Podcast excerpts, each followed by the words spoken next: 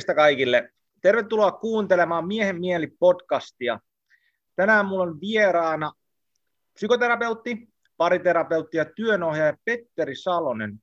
Tervetuloa. Kiitos vain. Kiitos, kiitos. Ja. Tosi hieno päästä tännekin hölöttämään. Ja hauska juttuhan tässä on, että me ollaan täällä vierekkäisissä huoneissa Torin kauppiksilla, johtuen siitä, että mulla on tämmöinen yhteen suuntaan auttava mikki, niin me ei voida olla samassa huoneessa, mutta me ollaan, me ollaan tuota koronavastuullisia ihmisiä, niin me hoidetaan mm. tällä tavalla. Ja tuota, mä muutama sana sanon siitä, että miksi mä pyysin Petteri tänne, ja sen jälkeen Petteri saa vähän tuota, kertoa itse lisää, mutta tuota, me tosiaan ollaan täällä Porin vanhalla kauppiksella, molemmat, molemmat tuota, töissä, me ollaan, ollaan täällä vier, no, lähes viereisissä kiinteistöissä, ja tuota, Petteri toimii tuolla Tulenkantajat Oyssä, joka, tota, josta hän kertoo sitten lisää vähän.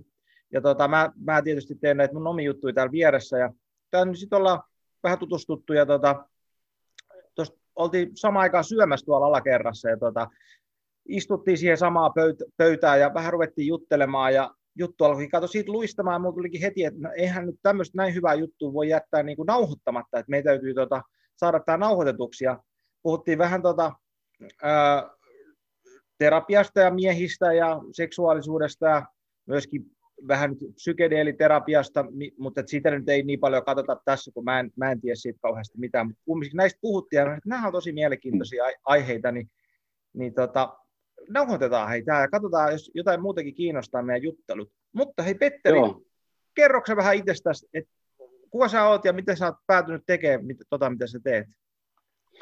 Joo, siis tota, mä olen lastensuojelusta kotoisin niin sanotusti, ja mä olen siis lastensuojeluperhetyöt tehnyt, ja jossain vaiheessa ihan tällä, kun mä olen aika semmoinen avoin tyyppi ja rehellisesti aina puhunut kaikesta, niin sanotaan tähän just se suoraan, että se syy oli se, että mä kyllästyin lasten ja nuorten kanssa puuhaamiseen, että mä halusin aikuisten kanssa tehdä jotain, joten lähdin opiskelemaan työnohjaajaksi ja sitten siinä matkan varrella varmaan jossain vaiheessa kehkeytyi se ajatus siitä, että, että terapiaa haluan tehdä ja että onpas tämä, tämä aikuisten kanssa työskentely mukavaa.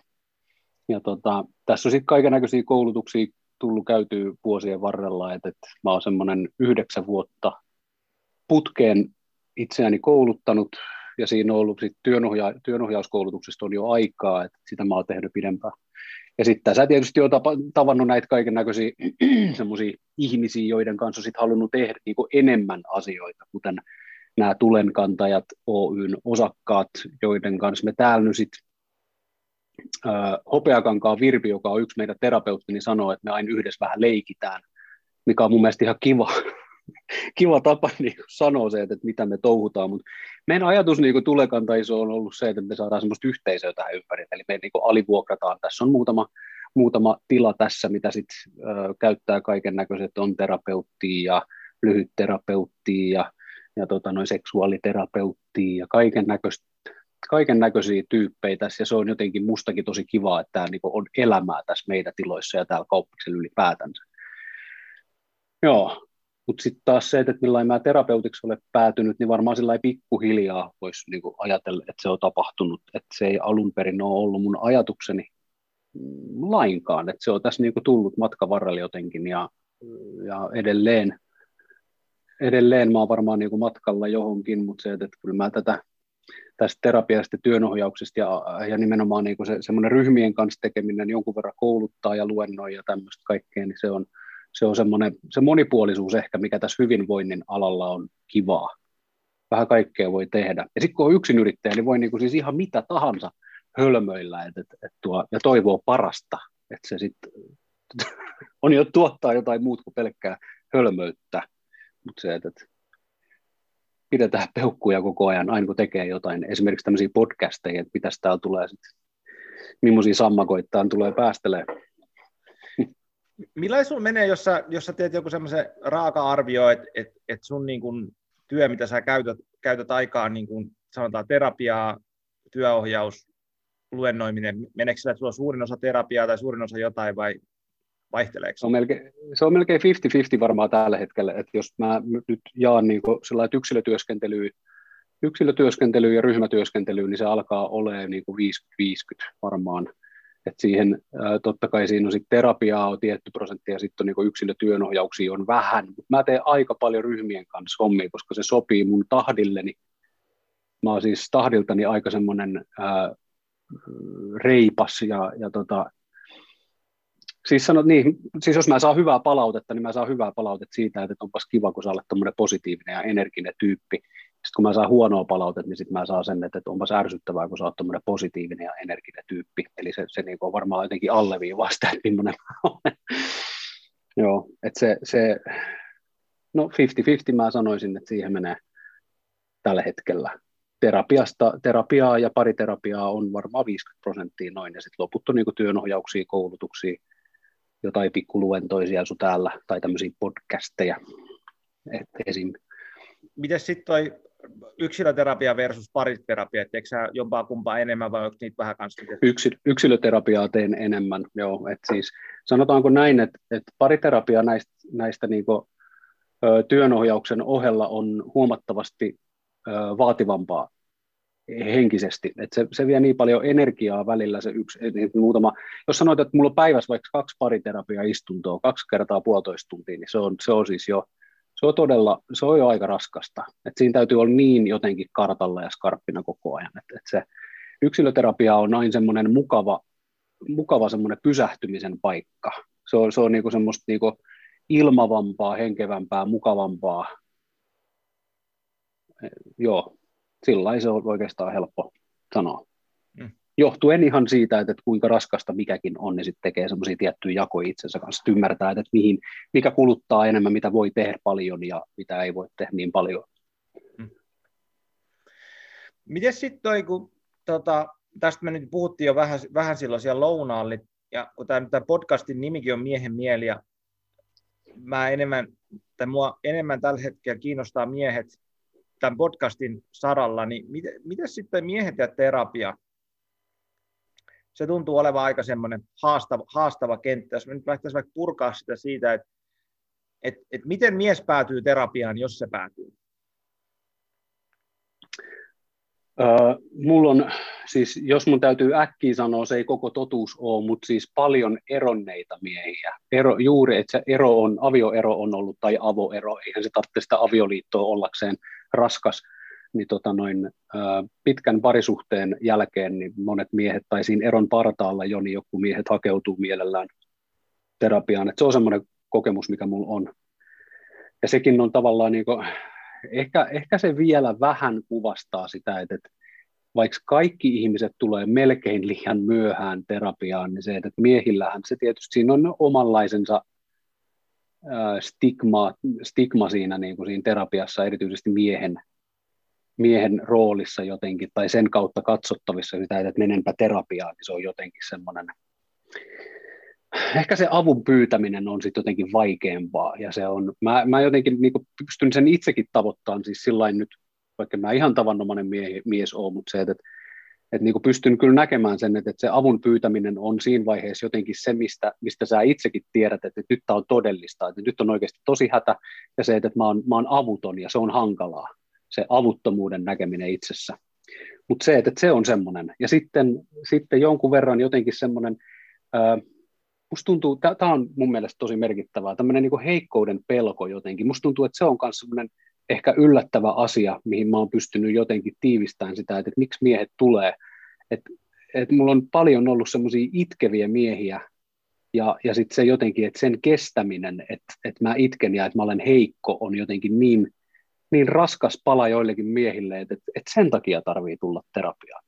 Erityisesti jos parisuhteessa se osoittautuu haastavaksi, että, että, joku, että sä koet olevasi jotenkin heikko, mä en tiedä, tavoitaksään mitä mä niin ajan takaa. Mutta se, joo, et...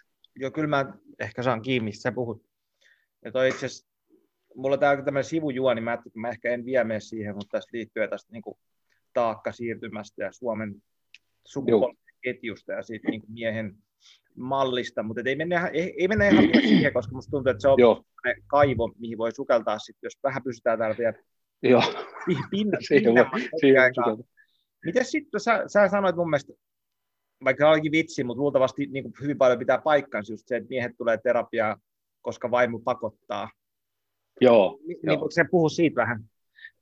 Joo, esimerkiksi siis jos, jos haluaa eroon alkoholista, niin näitä mulla on ollut muutama, että, että, että, niinku, että vaimo käski, käski tulemaan, mutta siis oikeasti jos mies tulee, niin kyllä se itsekin vähän haluaa, että, että miestä on siis, tai ketä tahansa on siis hirveän vaikea niin kuin pelkästään pakottaa, että se olisi ihan täysin vastaan, että, en varmasti tule, mutta kun vaimo, että mä en halua yhtään olla täällä, kun vaimo käski tai joku muu käski, että tulet, että periaatteessa ihan täysin aseohimolla harva tulee, että kyllä niin sitten vähän on semmoista niin kuin näillä ihmisillä semmoista jo itsekin, että no mennään katsoa, että mitä siitä seuraa.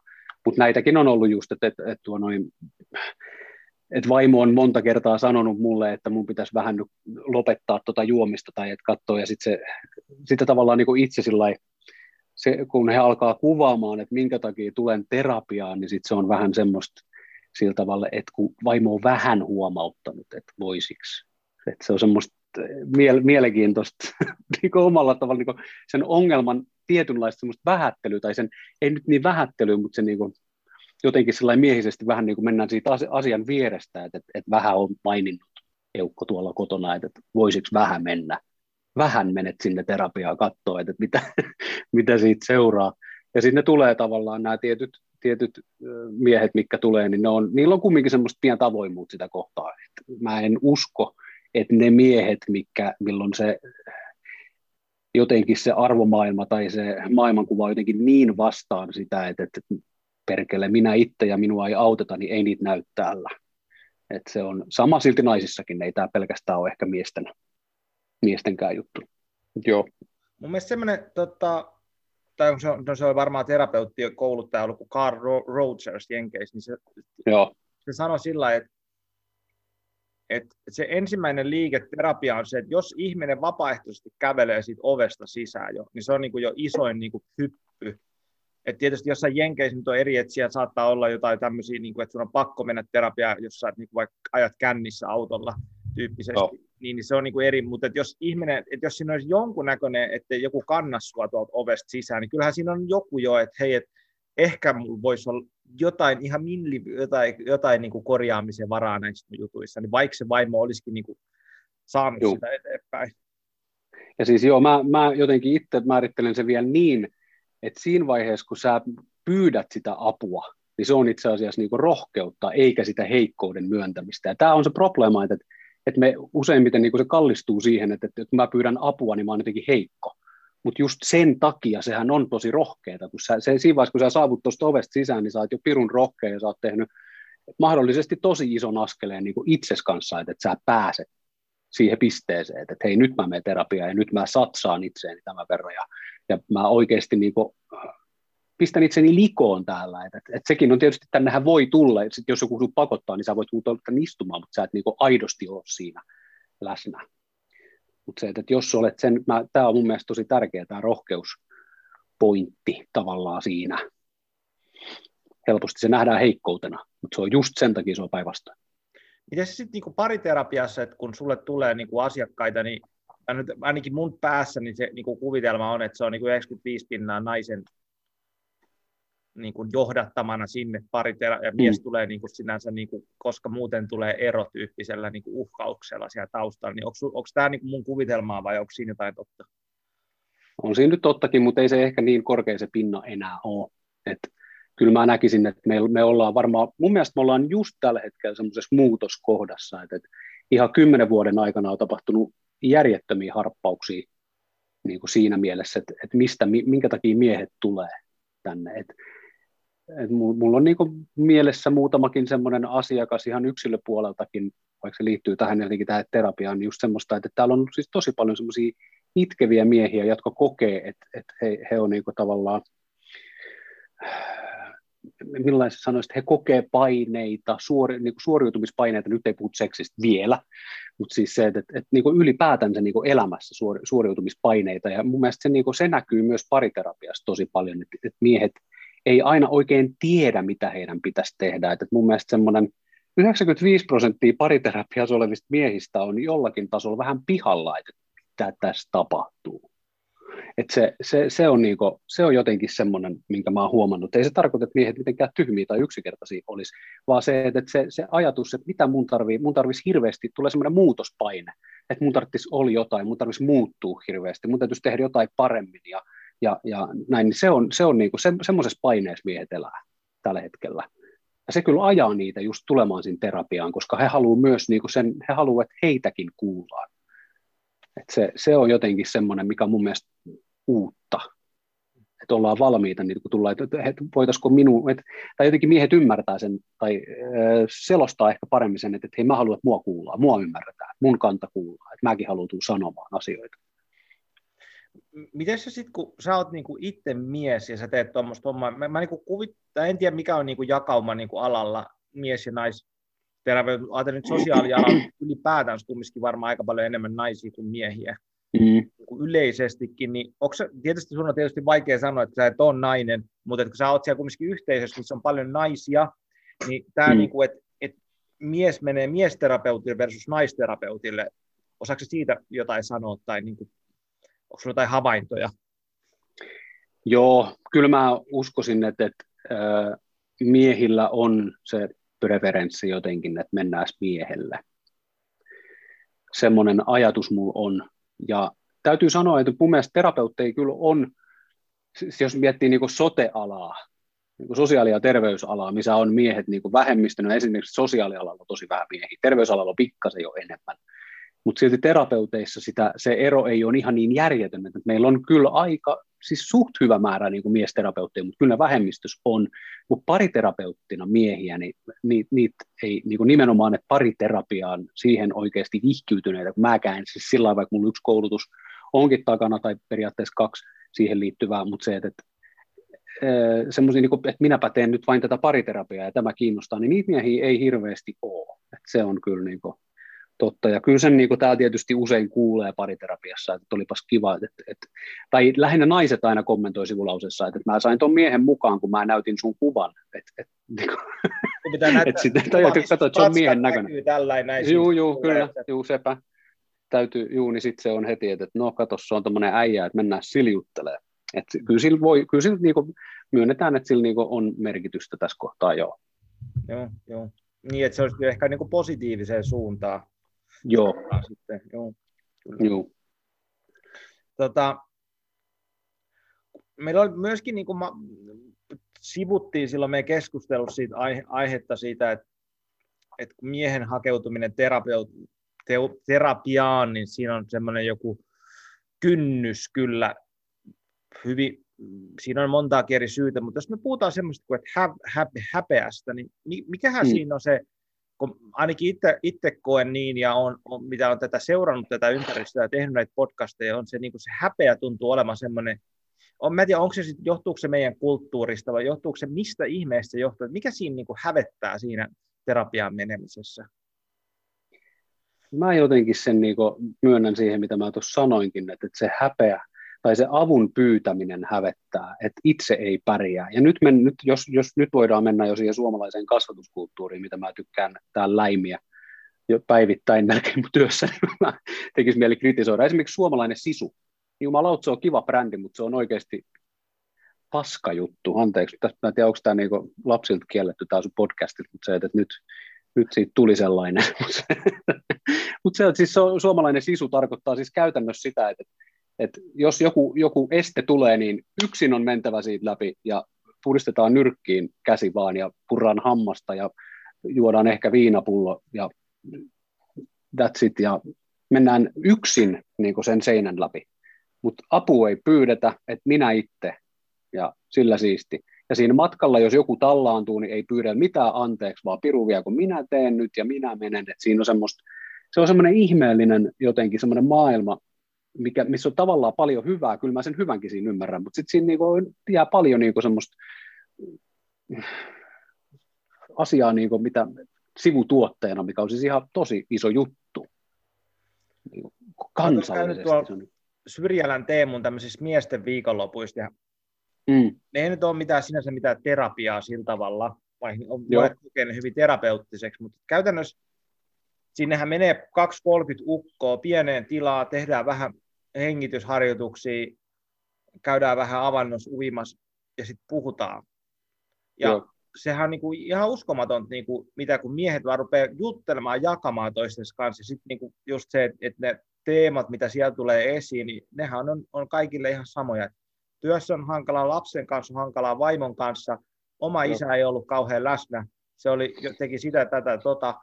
Niin sit, ja sitten, että et mitä siitä lähtee sellainen niin pyörre oikein, sellainen positiivinen pyörre, kun ai näin, muillakin on tämmöisiä samanlaisia juttuja kuin mulla, että ai, ai en mä olekaan yksin näiden kanssa. Että just se, että et, kaikki kunnia Teemulle, sä teet hienoja hommia, mutta musta tuntuu, että siitä niinku 80 pinnaa on sitä, että tai no ehkä Teemu luo sen niin kuin se ympäristö sille, että ne miehet voi jakaa, ja sitten kun ne rupeaa jakaa ja luottaa toisiinsa, niin se vaan pyörii niin kuin tällä. Ja sitten on ihan uskomatonta, että mitä niin kuin porukka saa siitä irti niistä jutuista. Ja sitten just se, musta tuntuu, että se niin kuin osuu siihen, että siihen, että meillä jotenkin kulttuurissa miesten välinen jakaminen on hukassa. Et se, se on niin erikseen vielä, että sit kun mennään terapiaan, joka on niin kuin sit, sit jotain ongelmia, mutta et ennen sitä terapiaa, niin voisi olla joku niin kuin se, että meillä on joku kuilu siinä, että miksi joo, joo. eivät jaa toisilleen niin kuin asioista, mitkä niin koskettaa heitä. Joo, ja kyllähän, siis oikeasti kyllähän miesten kulttuuri siis edelleen on semmoinen öö, tunteita kätkevä ja semmoinen, että, että niitä ei nyt ihan hirveästi siihen pintaan tuoda. Mä nyt tietysti mä uskon, että tässä muutosta tapahtuu siis koko ajan, että kyllähän mäkin oma, omalle pojalleni puhun ihan hirveästi, tai yritän parhaani siitä niin kuin tunnetaidoista ja sun muusta, ja totta kai tyttärille myös, mutta siis se, että, että, että, että tuo, mutta tuo, mitä sä puhuit niin tuosta, että, siellä, että, että sanotaan, että hei, tai huomataan se, että, kappas, että nuo tuntee samanlainen, niin sehän on, sillä on valtavan normalisoiva vaikutus tuommoisella vertaistuella, siis se, että, että on normaalia kokea, siis sehän olisi niin kuin tärkeää. Mä ajattelin, että se, se voisi olla yksi semmoinen, mikä kuiluu kaventaa se, että, että, että hei, että, että kaikki tuntee näin. Että kaikilla miehillä on siis että on ensinnäkin oikeus tuntee vaikeutta siinä esimerkiksi koskettamisessa, tai vittu, että millain mä nyt kosketan tuota mun lastani oikein, kun mua ei ole kukaan koskaan pitänyt sylissä, niin on se nyt helkutti ymmärrettävästi vähän hankalaa. Niin sen kuuleminen esimerkiksi voisi olla yksi semmoinen, että, että aivan, että, että tämähän ei ole, en mä ole pelkästään, tämä ei ole minä, eikä musta ole itsessään mitään vikaa, että, että tuo, no, tämä nyt on vaan tämmöinen haaste, mikä mulla on, ja muillakin on tämä. Että, että se jotenkin semmoisen kuuleminen voisi olla niin kuin tosi tärkeää just monelle. Mm. Miten sitten tota, jos nyt poraudutaan tuohon häpeän syihin vähän just siihen, kun mä nyt itse olen opiskellut semmoista, no se nyt on itsetutkimusmenetelmä, mä voisin sanoa, että se ei ole mitään terapiaa sinänsä, mutta et, et, et, tämmöistä kuin perhekonstellaatio ja niin kuin Joo. tausta-ajatuksen on, on hyvin pitkälti sit se, että että meillä on niin kuin sukupolvien taakkasiirtymä vaikuttaa aina sinne seuraavaan ja useampaa polvea asti. Ja nyt sitten kun meillä tietysti varmaan isompi juttu, kun meillä on toi sota tuolla meidän mm. kulttuurissa tuossa no, pari sukupolvea sitten, että et, et musta tuntuu, että et et se on niinku jännä, että et miten se, niinku tässä, nyt, jos me puhutaan, että me ollaan niinku sitä kolmatta sukupolvea tässä, niin miten se ilmenee tässä, kun so, ihmiset on sodassa, kun kaikki tietää se, kun sä oot sodassa, niin sitten sä oot traumatisoitunut, kun sä tuut sieltä joka tapauksessa enemmän tai vähemmän. Sitten mitä seuraavaa, kun ne tulee kotiin sieltä, niin me tiedetään tämä vanha tarina, että se on joko viina, työnteko tai sitten täys hiljeneminen tai täys raivoaminen omin läheisillä. Ne on ne suurin piirtein mm. ne, mitä, mitä sit Suome, suomalainen mies on tehnyt, koska meillä ei ole ollut mitään niin kuin, tapoja ehkä, tai äärimmäisen vähän mitään tapoja purkaa näitä. Sitten se, sukupol- se vanhempien, vanhempien sukupolve kasvaa siinä ympäristössä, ja ei voi saada mitään maailman järkevämpiä tota, tunnemalleja tai muita, ja sitten sit tullaan meihin, jotka sitten ehkä jollakin tavalla ollaan vähän sit eros, erossa, mutta silti musta tuntuu, että sen, niinku sen sodan varjo on meidänkin päällä. Just siitä, kun Joo. miten kosketat omaa lasta, miten sä puhut näistä tunteista, niin mitä tämmöinen niinku ajatus sulle herättää? No se herättää ensinnäkin sen, että, että, että totta kai siitä sodasta on se pari sukupolvea, mutta mä väitän, että se on alkanut jo sitä ennen, koska meillä ei siinä vaiheessa, jos ö, olisi ollut jotain ö, kulttuurin sisäänrakennettuja tapoja käsitellä traumaa, niin sit sitä oltaisiin käsitelty. Mutta se on jo sitä aikaisemmin ollut suomalaisessa kulttuurissa jotenkin tämmöinen, että perkelemään tässä mitään lässytä että nyt, nyt niin kuin mä juon tätä viinaa tai menen tuon itsekseni jonnekin ja näen, herään yöllä huutaen ja näin poispäin, eikä niin kuin avaa koskaan sitä, niin totta kai se taakkasiirtymä niin kuin on valmis siinä, koska sä et ole, ole terve, niin kuin siltä pohjalta niin kuin terve öö, tunnemaailmalta, että sä voisit jotenkin opettaa just tämä niin esimerkiksi lapsen sylissä pitäminen. Siitähän lähtee niin kuin kaikki, siitä lähtee seksuaalisuus, itsensä hyväksäminen, kehonkuva, kaikki, siis ihan vaan siitä, että miten sua pidetään sylissä, miten sus pidetään kiinni, kuinka paljon sua pidetään ja kuin ok se on. Niin se, että, että ihan tuommoinenkin pieni asia voi olla tosi merkittävää. Ja sitten just tämä, että, että, että tota, turhasta ei kitistä. Siis se on jotenkin se, koska minä olen kärsinyt niin, ja, ja minä en tässä kitise, niin pidän sitä jotenkin oikeana tapana kasvattaa. Sehän on, tämän asian murtaminen on kestänyt siis järkyttävän kauan.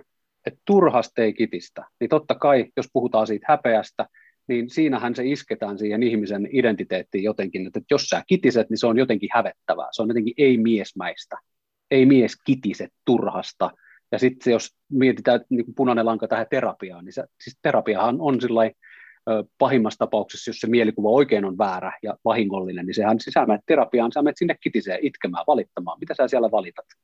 On mies hyvänen aika. Siis t- t- tämähän on se taakkasiirtymä, mikä meillä tässä on just tämä, että tu- mies ei turhasti itke, tai mies ei itke, tai mies ei kitise, vaan se tekee hommia.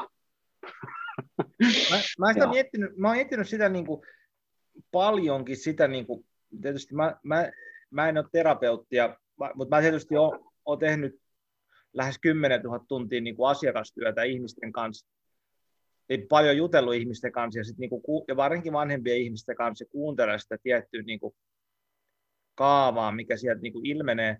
Ja sitten niinku toisa, toisaalta mulla, tulee, mulla on semmoinen niinku kunnioitus, totta kai sotahan on hirveä, sehän on niinku ihan fakta, että se on hirveätä joka tapauksessa.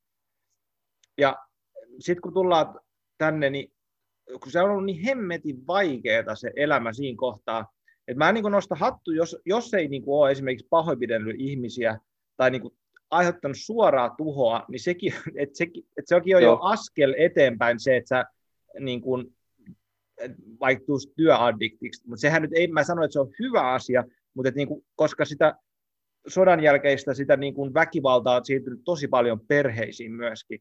Ja sitten just se, Joo. että älä kitiset turhaan, niin se on varmaan semmoinen, että kun silloin se on ollut niin, niin, kuin, niin rankkaa se elämä, mitä meillä on ollut, ja on niin vaikeaa olla, että, että, että se on niin sanotusti sellaiset pieni kitinä, että musta tuntuu vaikka pahalta, niin se on aika kontrasti siihen, että jos joku toinen kuolee, niin sen niin kuin sietäminen, semmoisen ns-kitinän sietäminen, jos muuten niin kuin sun päässä on ihan niin kuin sä oot just tullut ja sulla on kaveri kuollut tonne hautaan, niin sit siinä on varmaan semmoinen, niin kuin, että siinä ei ollut edes mitään mahdollisuutta. Niin kuin... Joo. Joo. Ja joo, tässähän nyt on se helposti, että me syyllistetään yksi sukupolvi täysin siitä, että meillä on tämmöistä tiettyä taakkasiirtymää ja tun, tunteettomuutta niin sanotusti, mutta se, että ää, tuo hyvä pointti, kun otit tuonne esiin, että, että se on ollut hyvin ymmärrettävää myös.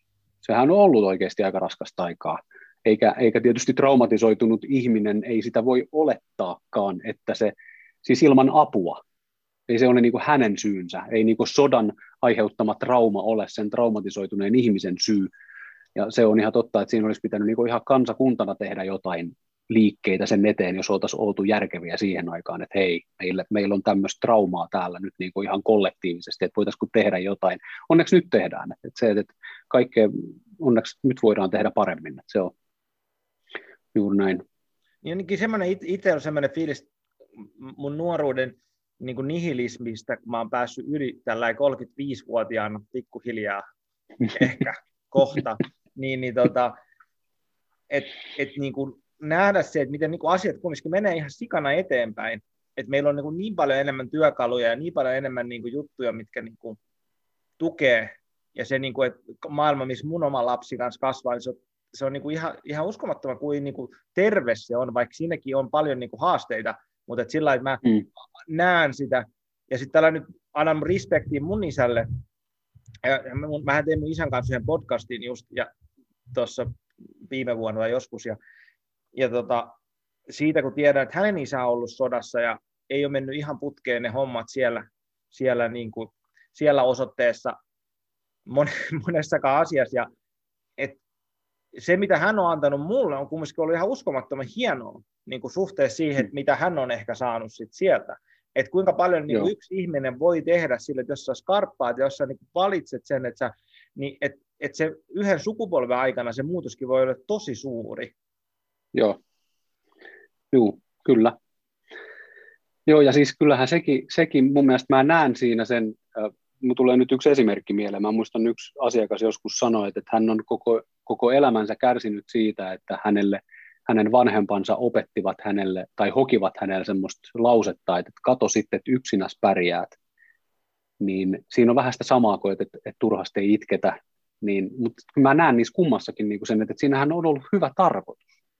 Että älä katkee heti, kun tulee joku niin kuin pahempi puhuri, että, että kestä, että kasvatetaan tavallaan niin vahvaksi, koska elämä on ollut niin kovaa. Kyllähän siinä on ollut hyvä tarkoitus, mutta se, sehän on just se, että sivujuonne siinä on se just, että, että tota noin, helposti se, että, että sitten ei pyydetä sitä apua. Et, et musta on silti tosi hienoa just, että nythän, nythän sitä kehitystä on alkanut tosiaan tapahtua, niin kuin sä niin omasta isästäsi puhuit ja, ja niin kuin mun, mun vanhemmista, niin kyllä me ollaan, me ollaan jo kasvettu hieman erilaisessa tunneympäristössä, vaikka kaikki ei välttämättä ole. Ja kyllä mä nyt näen, niin kuin jos mä katson nuoria niin kuin, ö, niin perheitä perustavia ihmisiä, niin kyllä siellä alkaa olemaan jo semmoista niin erilaista tunnetaitoa, ja mä veikkaan, että meidän lapset ainakin, siellä on sitten jotain ihan erilaista.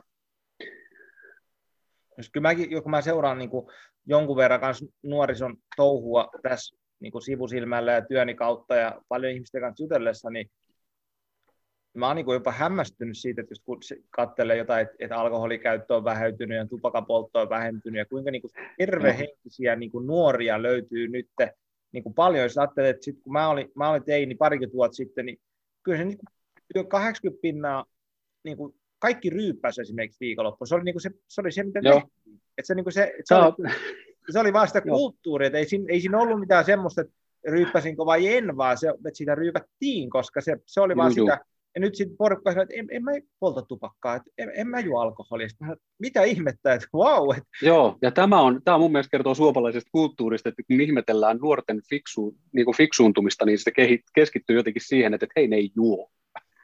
se on, mutta se on totta, siis se on, mäkin olen miettinyt ihan samaa, että, että mitä hyvänen aika, että humalahakuinen juominen on todistetusti vähentynyt todella paljon.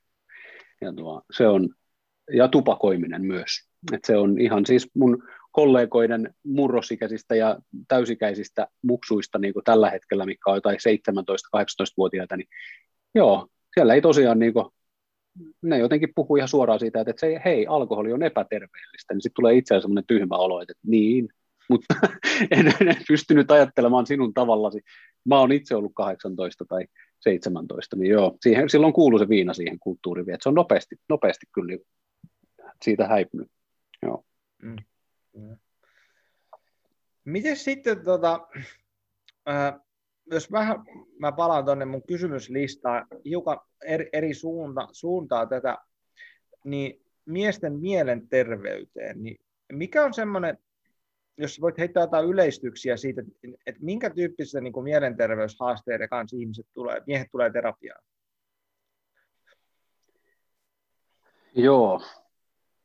Uh, on vähän semmoinen olo, että, että, niillä päihteillä edelleen on jonkun verran niin vaikutus siitä, että se on yksi semmoinen syy, että huomataan, että on, on niin se, ne addiktiot on miehillä jotenkin semmoisia, että, niistä helposti, niistä on varmaan niin jostain syystä ehkä helpompikin tulla puhumaan, että hei, mä käytän tuota alkoholia vähän liikaa, tai että mulla on, mulla on tämmöistä peliongelmaa, siitä tullaan. Ja sitten musta tuntuu, että sit siinä on vielä semmoinen ylimääräinen kerros just, mikä tästä, mistä ollaan puhuttu, että, masennus on itsessään jo kriisi. Että, että, että jos mies on niin masentunut, niin hän ei pelkästään puhu siitä masennuksesta, vaan siitä, että, hitto, että mä, millainen mä oon masentunut, että tämä on ihan kauheata, että sen käsittä, käsitteleminen on jotenkin vaikeaa miehelle itsessään, että, että hei, tää, että, että mä olen masentunut, niin se täytyy ekaksi jotenkin hyväksyä.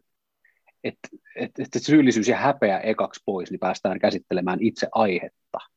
Että se on niinku semmoinen, mikä niinku miesten mielenterveydessä on jotenkin erityisen haasteellista, että, että se, siellä on taas se häpeä ja semmoinen syyllisyys, että hei, minussa on jotain vikaa ajatus taustalla. Se on ehkä semmoinen, mihin mä tiivistäisin sen. Onko mä jotenkin viallinen? Niin mä oon jotenkin viallinen mies. onko se masennus vielä sitten semmoinen, että, että siihen tulee niinku vielä ekstra paljon sitä, että mä en, en pärjää, en kautta pysty. Et niinku, joo, joo. Rahapeliongelma tai ryyppäys on sillä että no, no sitä mä nyt teen, että tämä on vähän itsetuhosta, mutta sitten, saat, sitten jos mä oon masentunut, niin mä en jaksa, mä en pysty tekemään niitä asioita, mitä mun pitäisi tehdä. Että se, että se olisi vielä vaikeampi tietyllä tavalla niin kuin Joo, kyllähän se, se niin nimenomaan on, että kovasti miehet niin hakee sitä, että, että hei, että se on ihan, niin kuin, mä, mä niin huomaan monesti, että, että se, se, semmoinen validointi on hirveän tärkeää, että, että hei, että, että se on ihan ok, että sulla on huono olo, että jos sä oot masentunut, niin se teettää sitä, että sä et jaksa tehdä. Sillä masennus näkyy, se on normaalia, se kuuluu siihen. Että et jotenkin semmoista, ennen kuin sä voit lähteä niin poistamaan sitä ongelmaa, niin täytyy tietyllä tavalla niin hyväksyä se asia että et tämä nyt on näin ja mun täytyy niin kuin tätä lähteä tästä työstämään. Joillekin miehillä saattaa olla siis tosi kamala kriisi se, että varsinkin jos on pieniä lapsia, perhe täynnä ja sä et pysty aamulla nousemaan sängystä ylös, niin sä oot kaikkea muuta kuin perheen pää tai vastuullinen perheen pää. Niin se, se on se, niin kuin se ensimmäinen kriisi, mikä tietysti lisää sitä viallisuuden ajatusta ja sitä, että en mä pärjää. Miten siis sitten semmoinen niin sivujuonne, kun Suomessahan koko ajan enemmän ja enemmän käytetään masennuslääkkeitä, tai siis ei tämä mikään Suomen, vaan siis ihan mm. koko maailmassa käytetään. Länsimaissa, länsi, hyvinvointivaltioissa käytetään. Joo. Niin, niin mikä, mikä sun niinku suhde niihin on, on niinku terapeuttina, Et, kun niillä on totta kai joku oma arvonsa tietyssä paikassa, miten sä näet sen mutta jotenkin helposti tulee tähän, tai mitä mä keskustelen tämän ihmisen kanssa, on se tietynlainen no, jonkun tason niin kuin ylimedikalisoituminen, se, että nappulasta mm. apua kaikkiin vaivoihin. Kummanlaisiakin asiakkaita löytyy, että, enemmän alkaa mun mielestä ole sitä vastustusta ihmisillä, että minä en ainakaan näitä nappuloita syö, ja se on Siis se kertoo siitä, että ymmärrys on lisääntynyt ja näin poispäin. Mä en ole missään nimessä niin kuin yksiselitteisen kielteinen et, et tota, mä, mä oon muutenkin siis kaikkea semmoista mustavalkoisuutta vastaan, että mä en halua olla ehdoton oikeastaan niin kovin moneenkaan suuntaan. Ja mun mielestä tosiaankin on hirveän tärkeää, että ethän sä voi ketään pakottaa syömään masennuslääkkeitä, esimerkiksi psykoterapeuttina, että, että, että hei, että, että minä en sinun kanssa työskentele, jos et nyt niin kuin, syö näitä. Et mun mielestä se on jotenkin kummallinen lähtökohta. Äh, täytyyhän sitä asiakasta siinä kuunnella, ja kyllähän me niitä hirveästi käytetään niitä tällä hetkellä, että se on niin hurja määrä ja kuinka nuorena niitä jo aletaan, niin että lapsillekin, lapsilla saattaa olla mielenterveys, öö, mielenterveyden hoidossa niin lääkeapua käytettävissä, mutta siis yksi ongelmahan niissä on, se mikä, mikä mä sanon, että mikä on niin problemaattista on se, että kun sä alat käyttämään niitä lääkkeitä ja sä alat paranemaan, niin sä helposti kiität niitä lääkkeitä siitä. Et se, se lääke poistaa tavallaan sen, että et, et mikä mä olen toimijana, mikä, mitä mä olen tehnyt tässä sen eteen, että mä voin paremmin. Et mulla on eräskin semmoinen asiakas, mikä on, oli käyttänyt siis vuosia erilaisia masennuslääkkeitä ja lopetti, niin hän siinä lopettaessaan se paraneminen alkoi olla niin huimaa, kun hän huomasi, että hän pärjää, koska hän tajusi, että hän pystyy ihan itse sen tekemään, eikä ne lääkkeet ole ne, mitä siellä niinku, mikä niinku tekee sen, mikä aiheuttaa sen paranemisen niin se on niin kuin se pointti, että se oma toimijuus ehkä jää vähän piiloon. Mutta sitten taas toisaalta mä oon kyllä sitäkin mieltä, että, että jos se vointi ei vaan parane, niin kyllä sen verran pitäisi armeliaisuutta kohden lähteä työskentelemään, että olisi ok myös ottaa ne lääkkeet avuksi, että saisi jonkun potkun, jos kokee, että sitä tarvii. Et se, tietysti ne placebo-vaikutukset ja kaikki muut vastaavat täytyy joskus ottaa huomioon, mutta se, että, että, että kyllähän monet ihmiset kokee – ja se on mun mielestä tärkeä se asiakkaan kokemus, potilaan kokemus. Täytyy kuulla, että mitä, hän on kokenut, että lääkkeistä on ollut hänelle apua, niin sehän täytyy olla, että okei, hienoa. Näinhän se sitten on. Että mikä äh, tavallaan, joo, no siinä se melkein tuli, mitä mieltä mä niistä olen. Eli, eli käytännössä, niin kuin, jos mä en ymmärrä oikein, niin että et, et ajatuksena on se, että et ne on niin työkaluja, mitä voi käyttää tarvittaessa. Mm. Mutta sitten meillä on kaikkea Joo. muutakin, mitä me voidaan käyttää, ja sitten jos niistä tulee se, niin se vain se ainoa työkalu, niin se on vähän semmoinen, että siinä on niin oma ansansa, mihin voi jäädä, ja eikö nyt sitten, mitä mä ymmärrän, niin esimerkiksi varsinkin nämä benzodiabamit, niin benzotyyppiset tai diabam-tyyppiset, mitä, miksi sitä nyt sitten laitetaan, mit, mitä ne on, niin nehän on ihan hirveän, hirveästi aiheuttaa ongelmia sitten, kun niitä ruvetaan lopettelemaan. Ja sitten vierotusoireita ja kaikkea. Jossa Jenkeissä se on hirveä epidemia jo pelkästään. Joo. Ne... Benzodiazepiinit on, on ongelmallinen jo tietysti, koska ne, ne saattaa äh, aiheuttaa just sen illuusion, että, että vain niillä minä pärjään. Ja se on se addiktion pohja.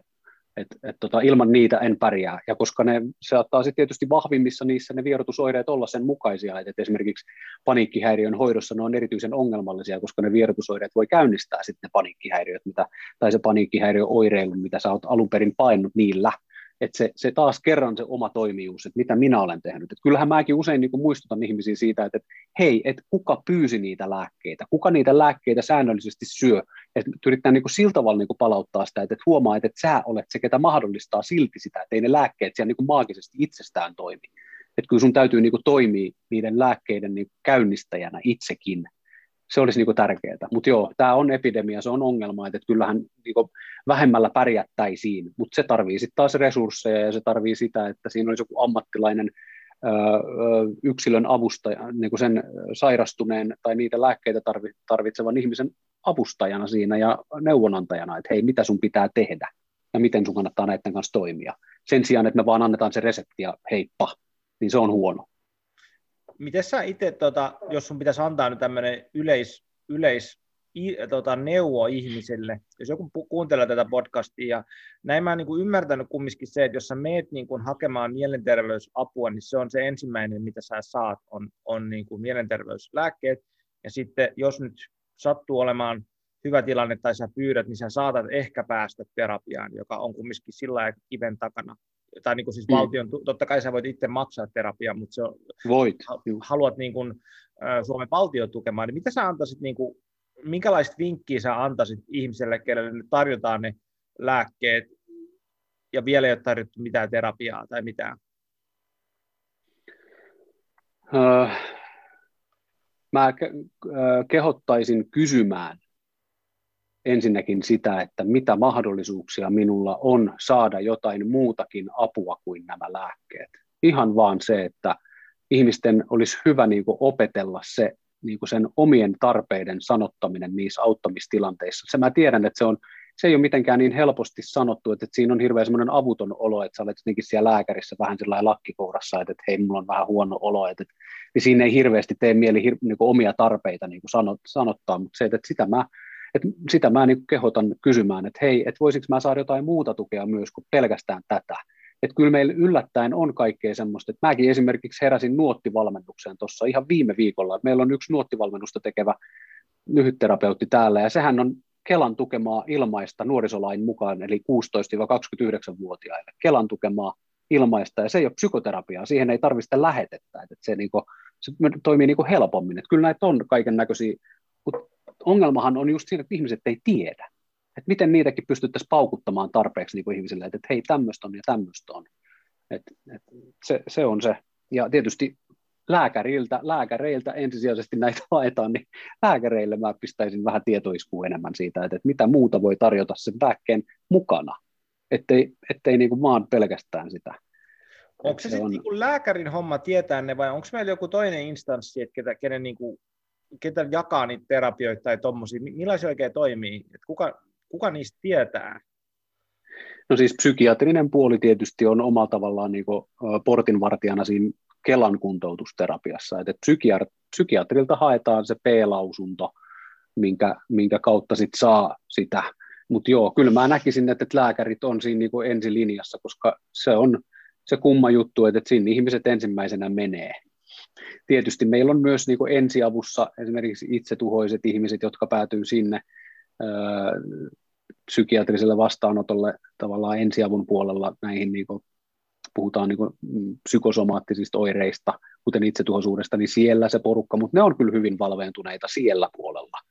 Mutta se, että, että kyllä mä jotenkin näkisin, että lääkäreillä meillä on siinä pieni probleema ja semmoinen tukos siellä kohtaa, että täytyisi ehkä enemmän tiedostaa sitä mielenterveyden ongelman mielenterveyden ongelmien muutakin hoitoa kuin lääkehoitoa. Miten sitten tämmöinen niin rahapuoli, että et, tota, äh, jos me mennään vähän tämmöiseen yhteiskunnalliseen juttuun, niin jos nyt ajattelen niin kuin psykoterapiaa, mä, ja mun ymmärryksen mukaan niin kuin sitä, sitä voi saada, jos se nyt on, niin kuin kattaa ne tietyt määreet ja vaivat ja osoittaa, että se on niin kuin ok, että, että sulle voisi tarjota psykoterapiaa, niin sehän on ihan pirun kallista touhua. Niin kuin, että mitä mä, mä ymmärsin, että se oli niin kuin 200 kertaa voi saada valtion mm. tukamaa terapiaa niin kuin maksimissaan. Niin sehän on niin aika, aika kallista lystiä. Et, et, Onhan se. Et se on tota, tota, mietin vaan sitä raha, rahajut, rahaa niin kuin tässä, että, että kuinka kannattavaa se on sen tarjota semmoista terapiaa versus, sit mä ymmärsin, että teillä on paljon niitä lyhytterapeutteja, mä en tiedä, onko sä itse, Joo. Itse Joo, siis kyllähän mä mielelläni lyhyttä tarjoan, mutta siis en mä lyhytterapeutti varsinaisesti ole, että sitä koulutusta mulla ei ole. Mutta siis, joo. Mut tota, joo, mitä nyt palataan tuohon, niin siis mitä, mitä sairas, sairaslomapäivä maksaa yhteiskunnalle sitten taas, niin se on huomattavasti enemmän. Masennus on ihan oikeasti, se on niinku kansanterveydellinen, siis suur kansantauti siis meilläkin, ja siis niinku maailmanlaajuisesti, erityisesti hyvinvointivaltioissa, mikä on myös mielenkiintoinen puheenaihe, mutta ei mene siihen. Mutta se, että et, et, tota, kyllä se on hyvin yksiselitteistä, että terapia, psykoterapia on kumminkin säästöä, jos mietitään kuinka paljon, koska se tähtää, siis Kelan kuntoutusterapia tähtää siis aina siihen, että ihminen kuntoutuu ja palaa töihin tai kouluun. Et se on, sehän on siellä semmoinen, sitä ei mun mielestä monet tiedä edes, että sehän on sen tavoite siis aina poikkeuksetta ihminen kuntoutuu takaisin veronmaksajaksi niin sanotusti. Sehän on siellä taustalla, se ajatus. Eli juuri tämä raha siellä niin kuin kaikkea kumminkin määrittelee. Et, et tota, se on se kääntöpuoli tavallaan siinä, mutta se on semmoinen positiivinen juttu, että, että kyllähän masentunut ihminen, jos se on täysin työkunnoton, ainahan ei näin ole, että masennus ei välttämättä ulospäin näy, mutta se, että kovin usein se jollakin tapaa johtaa siihen, että ihminen, ihmisen toimintakyky ei ole ihan 100 prosenttia, että jossain se näkyy. Ja kyllä se sitten yleensä maksaa ää, yhteiskunnalle. Ja puhumattakaan siis niinku muista diagnooseista, että niitähän on hyvänen aika läjäpäin, mutta masennus nyt on yksi sellainen, mikä kaikki tietää, niin siitä on helppo puhua. Mä, mä usein käytän tätä statistiikkaa täällä mun töissä, niin kun puhutaan siitä, että, niin kehon, kun mulla tulee tietysti tämä tuki- ja liikuntaelimistä vaivaisia ihmisiä, Joo. ja sen, että, että että miksi ei, ei niin kuin tueta esimerkiksi sitä puolta, että miksi niitä ei, ihmisiä auteta, vaikka ihan fysioterapia, hieronta, mihin vaan. että kun numero ykkönen työpoissaolojen aiheuttajahan on, on mielenterveysongelmat ja masennus, ja kakkonen on tuki- ja liikuntaelimistöjen ongelmat. Joo, ja just näin. paljon se maksaa, niin kuin, mun mielestä siinä oli, kun se maksaa niin kuin miljardeja ne tuki- ja liikuntaelimistö-ongelmat niin kuin Suomessa, sitten saati sitten se masennus, paljonko se maksaa niin kuin kokonaisuudessaan, niin sehän on Joo. ihan niin kuin giganttisia määriä, että kuinka paljon siihen rahaa menee. Että, tuota, no, onko sä sitä mieltä, että, sun pitä, että, että meidän pitäisi enemmän niin kuin laittaa valtion tasolla sitten rahaa tämmöisiä terapiapalvelujen saamiseen ja, ja helpottaa sitä? Meidän pitäisi pistää lyhytterapiaan tällä hetkellä. Meidän pitäisi pistää se, että se kynnys, meidän pitäisi harjoittaa jonkinnäköistä kampanjaa, ihan semmoista ihan semmoista kulttuurillista, niin kulttuurimuokkausta pikkuhiljaa, että hei, on ok käydä puhumassa, on ok pyytää apua, on ok niin kuin myöntää se, että nyt hei, mä tarvin ammattilaisen apua, että, että, että joskus on ihan hyvä vaikka mennä puhumaan ennen kuin se, ennen kuin se, tie, se pommi on jo räjähtänyt, että kun sä tiedostat sen, että, että hei, tässä voi olla mun pian haasteet, mulla voi tulla vaikea, vaikea tilanne kohta eteen, niin siinä kohtaa jo ja se lyhyt terapia, nimenomaan kun lyhyllä me saadaan, se on, se on siis, tämä on nyt tyhmä sanoa tähän, mutta siis kustannustehokasta. Et monesti se, että me työskennellään kuusi vuotta jonkun ihmisen kanssa, että me saadaan se jotenkin tolpilleen, niin me pystyttäisiin joskus aikaisemmin tekemään sen lyhyellä se sama tulos, muotas vaan ajoissa. Et se, se niin kuin, tässähän on se, tämä on se juttu, mitä me tarvitaan. Ja se, mä niin kuin olen, olen samaa mieltä siitä, että, että se on niin kuin tämmöisen, jos me puhutaan yhteiskunnan tasolla ja rahankäytön tasolla, niin mä olen täysin samaa mieltä siitä tuosta asiasta sun kanssa. Mutta sitten tähän tulee jatkokysymys, mikä niin kuin avaa tähän vähän niin kuin toiseen suuntaan, on se, että mä itse olen, olen no, pa- paljon luen ja on, on varsinkin Carl Jungin suuri fani. Mm. Ja niin kuin psykoanalyysin tai psykoanalyyttisen ajattelun maailma kiehtoo mun äärimmäisesti, niin äärimmäisen paljon niin kuin itse, itse tutkiskelun osalta ja muutenkin. Ja sitten just, että et sit kun me mennään tähän niin kuin lyhytterapiaan, ratkaisukeskeiseen terapiaan, ja se, niin kuin se skaala on, että käykö se kymmenen kertaa vai käykö se sata kertaa, niin totta kai se on niin kuin aika iso. Ja sitten siitä tulee se raha, että kuka Joo. maksaa. Joo. Pitäisikö valtio maksaa kymmenen vuoden terapiat ihmiselle? Ei pitäisi. Se, ei, se, se, ei, ei se nyt toimi vaan millään tavalla. Mutta sitten koska sitten tulee se, että se lyhyt terapia, se ei vaan niin pääse asian ytimeen.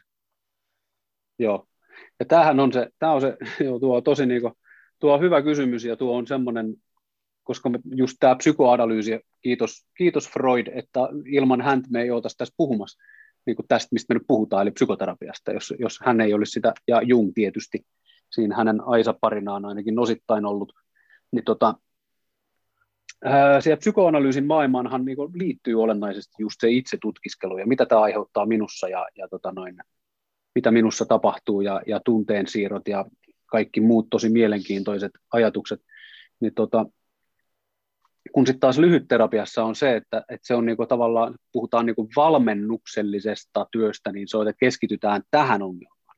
Että nopeasti määritellään se, että mitä käsitellään ja miten se voi, mitä, mitä sun, mitä sä, mikä on sun tavoitteesi ja miten sä haluaisit toimia toisin. Ja niinku haastetaan tavallaan sitä asiakasta tosi nopeasti. Et se erohan on just siinä, että jos sä menet nyt 200 tuntia psykoanalyysiä, niin se, että, että se, se psykoterapeuttihan ei sun kimppuus käy tavallaan niiden kysymysten kanssa ihan heti, että hei, mitä sä haluat, ja nyt mietitään, nyt tehdään tämä näin. Mutta se, että se ei välttämättä, se ei silti tarkoita yksiselitteisesti sitä, että, että lyhytterapeutti olisi jotenkin semmoinen, tiedätkö, väkisin puskee eteenpäin, että totta kai siihen koulutukseen kuuluu se, että miten sä hellävaraisesti ja, ja, ja empaattisesti ja, ja niin kuin tavallaan vuorovaikutteisesti, dialogisesti sen teet kysymällä. Niin kuin, siinähän vaan haastetaan sitä asiakasta tavallaan hieman nopeampaa miettimään sitä, että mikä hei sulle olisi parasta just nyt ja miten me sen tehdään, että pohditaan yhdessä. Että kyllä siinä se, se tietysti se on se ero, mikä siinä on. Mä en oikeastaan tiedä, mitä sä kysyit. Tämä on semmoinen aihe, mistä mä niin voisin hölöttää tosi pitkään. No mä, koska joo, mä muutama, niin, että mä... muutama juttu tuosta, niin mitä, mitä tulee. Yksi, yksi on niin kuin omalta kohdalta se, että mä, mä, kävin, mä kävin tämmöisen 200 tuntia Joo. Tera, terapiasetin valtion tukemalla, kiitos Suomen, Suomen valtio siitä. Ja tota, mikä oli mulle niin kuin tosi hyödyllinen. Joo. Mutta sitten sit, vä, väkisinkin tästä jälkeenpäin mä mietin, että menikö nämä rahat nyt niin kuin oikeaan paikkaan ja oliko tämä niin hyödyllistä niin kuin tämä koko niin kuin tämä höpötys ja niin kuin itsetutkiskelu, että mitä me täällä saatiin niin kuin aikaiseksi versus sitten, että niin kuin, siitä, että jos olisi tehty niin kuin lyhyemmän, lyhyemmän kaavan kautta, että niin kuin nyt, nyt asiaan, että mihin sä oot oikein menossa. Ja sitten sit, ja sit se oikeastaan, että, että mä tykkään lyhyterapiassa siitä, että, että niin kuin uskotaan sen ihmisen potentiaalin ratkaista omat, omat ongelmansa niin kuin sillä tavalla tästä mm. hetkestä, mm. että mä uskon siihen, että hei, sä ihan sama, missä sä oot, sä pystyt ratkaisemaan ja viemään näitä eteenpäin, kun taas sitten tämmöisessä psykoanalyyttisessä ajatuksessa tulee sillä, että sinulla on nämä ongelmat, koska sinun suhteesi, sinun äitiisi on ollut tällainen ja tällainen ja tällainen, ja sitten siellä on tämmöisiä dynamiikoita, da, da, da, da, ja sitten niin kuin, että siitä tulee vähän semmoinen semi-uhriutumisenergia siitä, että, että koska minun lapsuus on ollut jotain, niin sitten minä toimin no. siksi tällä tavalla, niin se on saakeli pitkä niin kuin, niin kuin prosessi, että siitä päästään siihen, että no, mutta miten sä oikeastaan aiot muuttaa sun elämänsä? Ja miten sä... niin, siis tämähän, joo, siis tässähän on tämä pointti, että, että minä olen, minusta on tullut tällainen, koska on tapahtunut asia A, ja minä olen nyt tässä kohdassa B. Että tässä on niin kuin, että, että tavallaan psykoanalyysi nyt tällä pelkistettynä siis, tai analyyttinen suuntaus, auttaa sinua ymmärtämään, miksi mä olen tällainen. Mutta sitten jos me lähdetään vielä mustavalkoistamaan, niin sitten ehkä se lyhyt terapia on se, että, että okei, sä oot nyt tämmöinen, mutta mitäs me voitaisiin nyt sitten tehdä tästä eteenpäin toisin että sulla tulisi parempi fiilis, tai sä voisit paremmin itses kanssa. Niin se, että, että riittääkö, joskushan se voi riittää, siis enemmän sitä kielellä, se ymmärrys siitä, että, että hei, mulla on tapahtunut tämmöisiä asioita, ja sen takia mä olen tämmöinen. Niin totta kai se ymmärrys voi olla niinku riittävää joskus, että että vitsit, mä, ta, mä ymmärrän itseäni, tai että mulla on syy sille, että mä olen tämmöinen. Joskushan se voi riittää, että, että ei, ei se niin, ei se, en mä tarkoita missään nimessä sitä, että eikä sääkä tietenkään varmaan, että, että, että, että tota noin, psykoanalyysissä tai analyyttisessä psykoterapiassa se olisi jotain niin väärää, vaan se, että joillekin se sopii. Jotkut sitten taas pärjää tosi hyvin ratkaisukeskeisessä, tai, tai onhan kognitiivistakin lyhytterapiaa, kun näitä suuntauksia nyt on erilaisia psykoterapiassa. Mutta joo, kyllä mä ymmärrän, tuo, tuo on hyvä pointti, että, että, että mitä sitten, Minä ymmärrän nyt, että minun lapse, lapsu, lapsuuteni on ollut syynä tai on syy siihen, että mä olen tällainen, kun sitä ei voi enää muuttaa. Se on näin. Niin se, että mitä sitten? Tämä on ihan, ihan peruskysymyksiä, joo. Mä muistan joskus, kun siis ne, ketä ei tiedä, eikä ole kuunnellut mun isän kanssa podcastia, niin mun isähän on tehnyt ihan samaa hommaa kuin Petteri. Hän on ollut psykoterapeutti, pariterapeutti ja työnohjaaja. Hmm. Ja, tota, hän on näitä sit ratkaisukeskisen, on mä tiedä, onko se ratkaisukeskinen, onko se nyt lyhyt terapia vai mikä se nyt se virallinen, niin, niin siinä ensimmäisessä aallossa, kun niitä on, niitä on tänne Suomeen alettu kouluttaa, Fur, Ben Furmanin oveissa no. ja, tota, ja tota, mä muistan joskus, me keskusteltiin jotain, mun, mä olin alkanut kiinnostua tuosta psykoanalyysin niin kuin ajattelutavasta ylipäätänsä, ja sitten mun isä sanoi jotain, mä, se sanoi, että, että, että psykoanalyysi, se on vaan tuommoista mystiikkaa. Mä, ei hän ei varmaan enää ajattele sillä tavalla. Mun mielestä se oli vaan hauska kommentti, koska sit siinä on varmaan se, mikä tulee se vastakkainasettelu, että kuinka tarpeellista on niin kuin räknätä sitä menneisyyttään niin kuin juurta jaksain. Joo. Ylipäätänsä. Joo, se on, että, että joku tarvitsee sen. Sehän on niin kuin tavallaan sitä, mitä me kovasti kaikki halutaan, että joku kuuntelisi ja ymmärtäisi minua, että saa niin kuin tavallaan kertoa sen ja kuulla, että, että hei, tämä on se syy, minkä takia sä voit pahoin niin sehän on, niin kuin, silloin oikeasti voi aliarvioida, että se merkitys on kovin iso, kun joku sanoo, että, että joo, että, että joku niin kuin, tavallaan auttaja-ihminen, mikä on semmoinen, terapeuttihan on semmoinen, että ihan sama mitä sä sille kerrot, niin se on järkähtämätön ammattilainen. Erityisesti psykoanalyysissä sillä on merkitystä, että, että sä olet tavallaan se, se terapeutti on semmoinen järkähtämätön, niin että se kertoo sulle ja palauttaa sen takaisin, että, että joo, että huomaatko sä, että, että, että tässä on tämmöinen syy-yhteys, että tässä on tämä, miksi sä olet semmoinen, niin sehän niin kuin tavallaan validoi sitä sun pahaa oloa tai sitä, että, että, että joku ymmärtää mua. Monestihan siellä parisuhteissakin meillä on hirveän tärkeää se, kun mä kerron, että hei, mulla on tänään paha olo, mulla on tämän takia, mulla oli tämmöinen surkea ja raskas päivä ja kamalaa, ja yksi ihminen sanoi muun sitä ja tätä tuli siitä paha olo, niin kaikkeista parastahan on, kun se puoliso sanoo tai se kumppani tai ystävä sanoo, että joo, kuulostaa kyllä aika, aika rankalta. Jos se lähtee sitä ratkaisemaan sitä ongelmaa, niin siitä jää se validointi pois.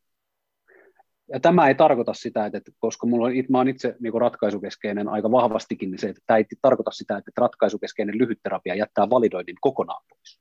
Missään nimessä. Mutta se, että et se, sehän on se juttu tavallaan, että sä saat niinku ymmärrystä osakseen ja sitten sä ymmärrät itse itseäsi ja se armollisuus lisääntyy. Et, et, et tässä mä näen tämän syy-yhteyden tähän mun huonoon oloon tässä, kun mulla on tällä tavalla tapahtunut, nyt mä oon tämmöinen. Niin sitten sä pystyt ehkä olemaan armollisempi itseään kohtaan. Et kyllä siinä paljon on semmoista hyvää siinäkin.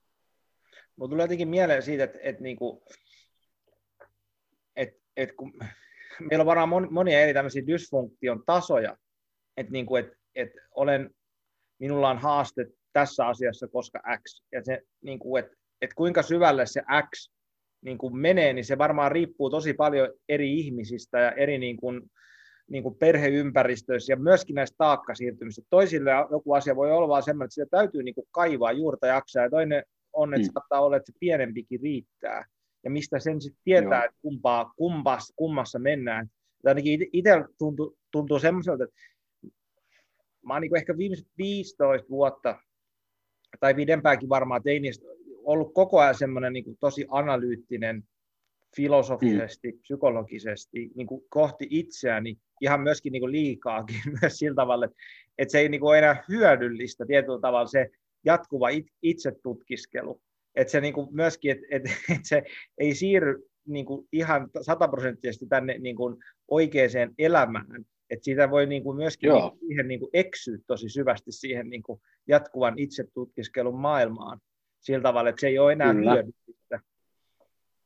Joo, siis mä, mä samaistun tuohon. Minussa on täysin sama ongelma. Mä oon lähtenyt ihan, siis kaikki mun itsetutkiskelu ja siis niinku ihan tämä, niinku, ta, mikä tämä on, taipumus tähän auttamistyöhön, tämmöinen, joku se olisi joku sairaus, taipumus tähän niin kuin tämän tyyliseen niin kuin työskentelytapaan, tai että mä oon niin kuin hakeutunut ihmisten pariin, on mun mielestä lähtenyt siitä, että mä oon lukiossa hurahtanut filosofiaan. Mä oon lukenut Saarisen Esaa ihan, ihan siis mielettömästi ja, ja ollut niin kuin sen kautta. Ja mä huomaan, niin kuin tunnistan ton tavallaan semmoisen analyyttisen kierteen, mikä tulee että mä oon joskus niin kuin kuvannut sitä asiakkaille, koska se, siitähän tulee tämä märehtiminen, syntyy helposti siitä, se märehtimisen ajatus, että sä niin kuin jäät tavallaan lukkoon tiettyyn, puhutaan, psykoterapiassa puhutaan ruminaatiosta tai jostain muusta, niin se, että jää niin kuin ihan semmoiseen kierteeseen. Mä oon joskus niin kuin kuvannut sitä semmoiselle esimerkillä, että kun sä menet vaatekauppaan, ja sitten sä löydät sieltä hyvän paidan, niin sitten sä ekaksi sä mietit sitä, mitä kaikki miettii, että, hmm, että miltä tämä näyttää mun päällä. Ja sitten sä mietit sitä, että no onko mun rahaa. Mutta sitten jos sä oot oikein analyyttinen ihminen, niin sä jäät jumiin siihen sillä tavalla, että sä alat vielä miettimään sitä, että hei, miksi mä pohdin tätä näin vaikeasti. Että se, niin se, se, se seuraava, että, voi vaan, että se ei riitä sille analyyttiselle ihmiselle sen, että sä pohdit sen, että näyttääkö tämä hyvältä ja riittäisi mun rahat, vaan sitten sulla alkaa niin häirittää se, niin kuin, että, että miksi mä pohdin tätä, miksi mä jään tähän nyt tähän luuppiin, että, että se on niin, niin monikerroksillista se mm, semmoisen oikein tosi analyyttisen ihmisen pohdinta, että se itsereflektio on niin kuin itsereflektio on itsereflektio, että se ei ole enää pelkkää reflektio. Että se, se, semmoinen, niin kuin, semmoistahan se saattaa olla ja välttämättä se ei johda mihinkään. Että se jää vaan päälle, sä vaan pyörit siinä, saamatta niin kuin vastauksia niin sanotusti. Mulla on jotenkin niin kuin itsellä semmoinen, semmoinen niin kuin, ää, ajatus siitä, että, että tai oikeastaan mä tykkään siitä niin kuin Jungin ajatuksesta, se puhuu tämmöistä niin individuaatioprosessista, siitä, että me tullaan siksi, ketä me itse ollaan, että kaikki se, niin kuin, se, mikä meissä on valheellista, se, mitä on niin kuin, tullut jostain niin kuin me kulttuurista tai me perheestä tai jostain, mitkä ei ole kauhean, niin kuin, tai mitkä on semmoisia oppressiivisia puolia meissä, jotka niin kuin estää sen, ketä me ollaan itsessämme, niin sen niin kuin purkaminen ja sitten sen, niin kuin sen minun, oman minuuden essenssin löytäminen, niin se on mulla ainakin tuonut semmoisen siihen itsetuskiskeluun tosi semmoisen niin hienon puolen, että et, et tämä on tämmöistä niin kuin ihmisyyden matkaa koko ajan, koko mm. ajan, et, ja sitten et, et, sit, et, ja sit, et se ei ole vaan sitä, että se on mun sisäistä, vaan se, että koska se siirtyy mun toimintaan, että näkyykö tämä oikeasti siinä, miten mä oon mun vaimon kanssa, mun lapsen kanssa, mun duunis, ihmisten kanssa, että et jos mä, et mä en voi kasvaa sinänsä yksikseni mun sisälläni, että se ei ole mitään kasvamista, vaan se on sitä, niin kuin, että siinä jää luuppiin, mutta sitten kun se siirtyy sinne toimintaan, että mä oon niin kuin jollakin tavalla toimin jotenkin, en mä tiedä paremmin on ehkä hmm. väärä sana, mutta että, että ainakin sillä tavalla, että enemmän jostain, niin kuin, että mikä on mulle totta, niin, niin se on niin kuin se, ollut se avain tähän koko hommaan, että se on niin kuin siirtynyt niin kuin tänne muille ihmisille, ainakin toivottavasti, sitä mä toivon, että on niin kuin fiksumpi ihminen. Joo, ja siis se on, sehän on siis kaiken kehittymisen ydin, että sä pystyt tarkastelemaan itseäsi sillä tavalla, että, että hei, nyt tässä tilanteessa tapahtui jotain, se ei tunnu musta hyvältä, tai että mä en mielestäni käyttäytynyt tuossa niin kuin mä haluaisin käyttäytyä, ja sitten pystyisi, niin kun, kun tätä pohdintaa käy, niin pystyisi jotenkin käymään sen muutostoiveen itsessään läpi jotenkin niin, että se ei, ei satuta sitä niin kuin, itsetuntoa, tai että se ei niin kuin vie sitä minäkuvaa alemmaksi, että se ei, siihen ei liity syyllisyys, vaan semmoinen aito kehittyminen. Aito halu kehittyä ilman, että sä alat syyllistää itseäsi siitä, että, että hitsi mä oon surkea. Ei sitä, vaan se, että, että hei, mä, mä, mä, voin, mä haluan toimia paremmin. Et, et se, niin kuin, et, et jotenkin se, se vaatii vähän sitä hyvää itsetuntoa, just kun ollaan siitä häpeästäkin puhuttu, niin hirveän helposti siitä itsetutkiskelusta syntyy semmoista häpeää, että, että hitto mä oon surkea. Että et se olisi niin kuin, ideaali, että sulla olisi niin hyvä minäkuva ja itsetunto ja kehonkuva, että sä voisit vaan niin kuin, että, right, että mä voin tässä nyt, että kun mä muutun tässä niin kuin vähän ja kehityn tässä pikkuhiljaa, niin, niin tota, siitä seuraa myös muille hyvää sekä mulle. Ja sitten toisaalta mulla tulee mieleen sekin, että, että, että kyllä sekin on silti kamalaa, että, että, sä olisit, että sulla oli semmoinen, jo, jotkut ihmiset kärsii ihan hirveästi siitä jatkuvasta muutostoiveesta, että, että jatkuvasti tarvitsisi muuttuu. Mun mielestä täytyisi välillä, niin kuin yhteiskunta tarvii hirveästi sitä, että, että hei mä riitän tällaisena. Että, että, että sekin ajatus olisi hirveän tärkeä. Että tässä on näiden kahden välillä tasapainoilu on välillä niin kuin terapiassakin tosi haastavaa että kun toiset ihmiset tulee tänne ja sanoo, että mä oon, ihan, mä, mä oon oikeasti kauhea ihminen, mä haluan muuttua, mä en tykkää itsestäni, kun mä oon tämmöinen, tämmöinen, tämmöinen, niin se, että, että, että joskus tekee mieli tarjot niille, että, että hei, että mitäs jos ajateltaisiin, että sä oot kumminkin ihan riittävän hyvä. Se on toinen. Miten sitten sä näet tämän, niin tämän self-help-maailman, mikä on niin kuin sanotaan, että no varmaan just kymmenen vuoden aikana ihan niin kuin räjähtänyt, varmaan ihan maailmanlaajuisesti, mm. mutta ainakin Suomessa, niin kuin, ja se kenttä niin kuin vaan kasvaa ja kasvaa ja kasvaa, jossa on niin kuin paljon hyvää varmasti myös. Ja sitten välillä tuntuu, että se on niin kuin aika muovinen. mm. niin kuin, että, että käytetään tämmöisistä terapioista tai jostain filosofioista tämmöisiä niin kuin lentäviä lauseita ja postataan niitä tuonne Facebookiin ja sitten hienoja kuvia. Ja sitten se tuntuu, että, sillä, että se ei, niin kuin, ei ehkä ta- tavoita sit. No se ainakin osuu johonkin paikkaan, että ihmiset haluaa kehittyä, mikä on varmaan tietysti tosi hyvä. Mutta miten se on tämän, niin kuin tämän self-help-maailman? No mä, mä siinäkään nyt lähti suoraan siitä, että, että se on kaikki ihan turhaa. Musta siinä on paljon niin on hyvää just se, että minkä nostit hyvin tosi just esiin, että, se, että ihmiset selvästi haluaa kehittyä. Sehän on näin hieno juttu. Mutta se, että, että kuitenkin self-help-oppaissa on aina se, että sähän noukit sieltä ne, mitkä sulle itselle sopii. Että se, että, että, että se ei kumminkaan ole se semmoinen objektiivinen ihmis, ihmistyön ammattilainen, mikä niin kuin palauttaa sulle takaisin esimerkiksi sen, just tämä, mistä mä puhuin, että se saattaa olla kovin armoton maailma, koska siellä on jatkuvasti ajatuksena se, että hei, sun täytyy muuttua, että sun täytyy kehittyä paremmaksi, että ole parempi ihminen. Eli ajatus, että mä olen tällä hetkellä huono. Ja kyllä mä näen, että siinä on paljon sitä armottomuutta, mitä tässä yhteiskunnassa tällä hetkellä on, että suoritetaan, suoritetaan, suoritetaan. Siis probleemahan on siinä, että sä alat suorittamaan sitä omaa kehitystä yksinäs pelkästään niiden kirjojen avulla, niin se, että, että, sit siinä on just se semmoinen tietynlainen muovisuus, että susta tulee joku semmoinen omasta mielestäsi jollakin tapaa ihanne ihminen jonkun kirjan perusteella, niin ei se välttämättä ole silti se sun oma ihanteessa, se on vain joku kirjojen luoma ajatus siitä, että, että minkälainen sun pitäisi olla. Niin voihan se helposti johonkin tietynlaiseen ansaan johtaa.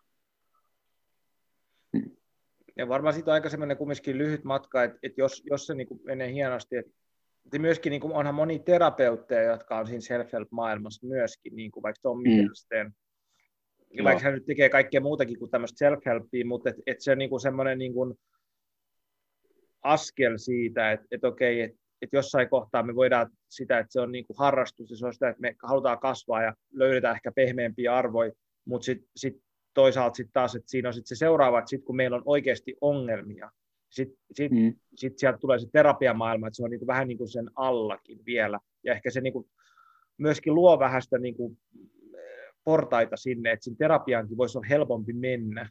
Ainakin itsellä tulee sellainen fiilis.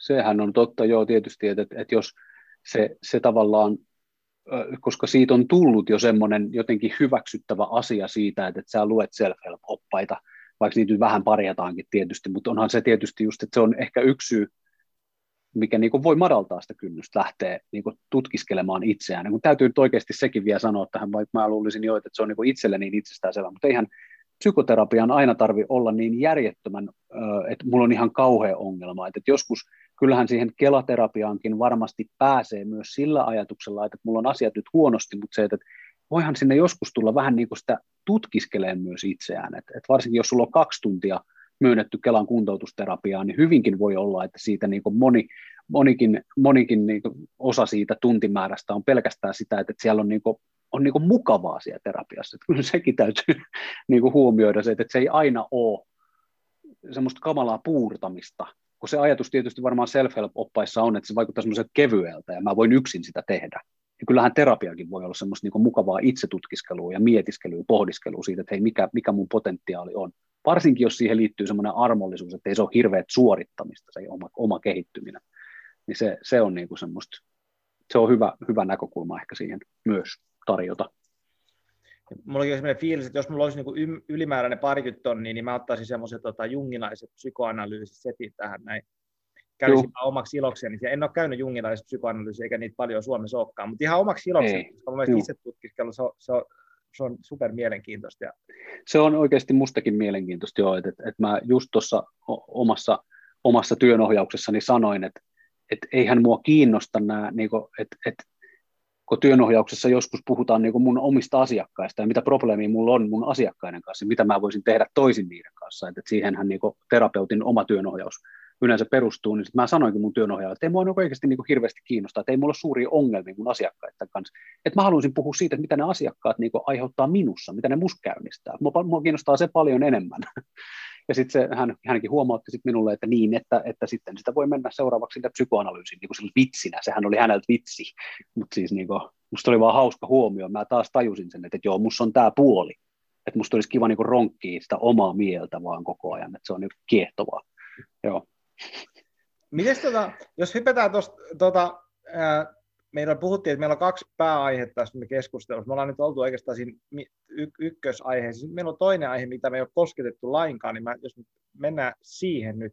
Ja se on Joo. miehen seksuaalisuus. Ja sä sanoit mulle, kun me mentiin sinne istumaan, niin kun mä kysyin sulta, että tota, mistä ei puhuta tarpeeksi, että, että onko sulla joku semmoinen, että mikä sua kiinnostaa, niin sulla tuli niin kuin pyssyn suusta, että miehen seksuaalisuus. Joo. Niin, haluatko sä vähän laajentaa, että mikä sun mielestä, miksei siitä puhu tarpeeksi, tai mikä se on niin kuin sulle, että mikä sua siinä kiinnostaa, tai niin kuin tässä koko kentässä, että missä me ollaan, missä me mennään? Uh, musta on hauska juttu, että me, me tota noin, kaksi äijää istuu lounaalle syömään, niin meillä menee noin 10 minuuttia, niin me puhutaan seksistä. Musta oli ihan siisti juttu. mä en tiedä, onko se, niinku, en mä tiedä, onko se tavanomaista vai ei, mutta se oli vaan jotenkin hauskaa, että se tuli siihen pyssyn suusta näin. Mutta siis jo lähdetään siis siitä, että mä pieni tämmöinen alustus, ihan 30 sekuntia, että mä en missään nimessä halua ikinä niin käynnistää vastakkainasettelulla tätä, että miehet versus naiset tätä seksuaalisuuskeskustelua. Se, että siis kun otetaan nyt esimerkiksi miesten runkkaus, mistä mä haluaisin nyt lähteä, puhutaan runkkaamisesta hieman, niin siitä kun lähdetään liikkeelle, niin musta on oikeasti aivan äärettömän hienoa, että naisten masturbaatio on niin kova juttu. Että Iltalehden sivuillakin mainostetaan nykyään – mikä se oli, Satisfyer Pro-niminen äh, klitoris stimuloi, semmoinen alipaineella kenties niin kuin imutekniikalla toimiva semmoinen tämmöinen, se, että, että, että niin kuin naisten masturbaatio on, on noussut semmoiseksi, että se on niin kuin kaunis, kaunis asia ja, ja hieno juttu. Sitten kun puhutaan miesten runkkauksesta, niin se mielikuva on vähän semmoinen niin kuin likainen, että mitä sinne äijät siellä touhuu ja he, he, he ja sitä ei, siitä ei voi niin kuin vakavissaan puhua. Ja sitten jos siitä puhutaan vakavissaan, niin siellä on ainoastaan se terveysaspekti, että hei, että se on terveellistä että muistakaa nyt päivittäin tehdä sitä, että se ehkäisee sairauksia ja kaikkea muuta, ja sydämen toimintakin on kova juttu siinä, että, että, että kun vähän, että, että se jotenkin, jotenkin siitä puuttuu se, että, että se ei ole semmoista miesten puolella, se ei ole semmoista niin kaunista, itsensä kanssa olemista, ja tutkiskeles nyt itseäsi ja pääset siihen erotiikan maailmaan ja katsot vähän pornoa, vaan se on jotenkin vähän semmoista likasta ja semmoista äijien kamalaa puuhaa. Et, et se, se, se mua vähän välillä niin harmittaa. Mutta siis tä, mä ehdottomasti en halua tähän tehdä mitään vastakkainasettelua. Mun mielestä on maailman väsyneen asia.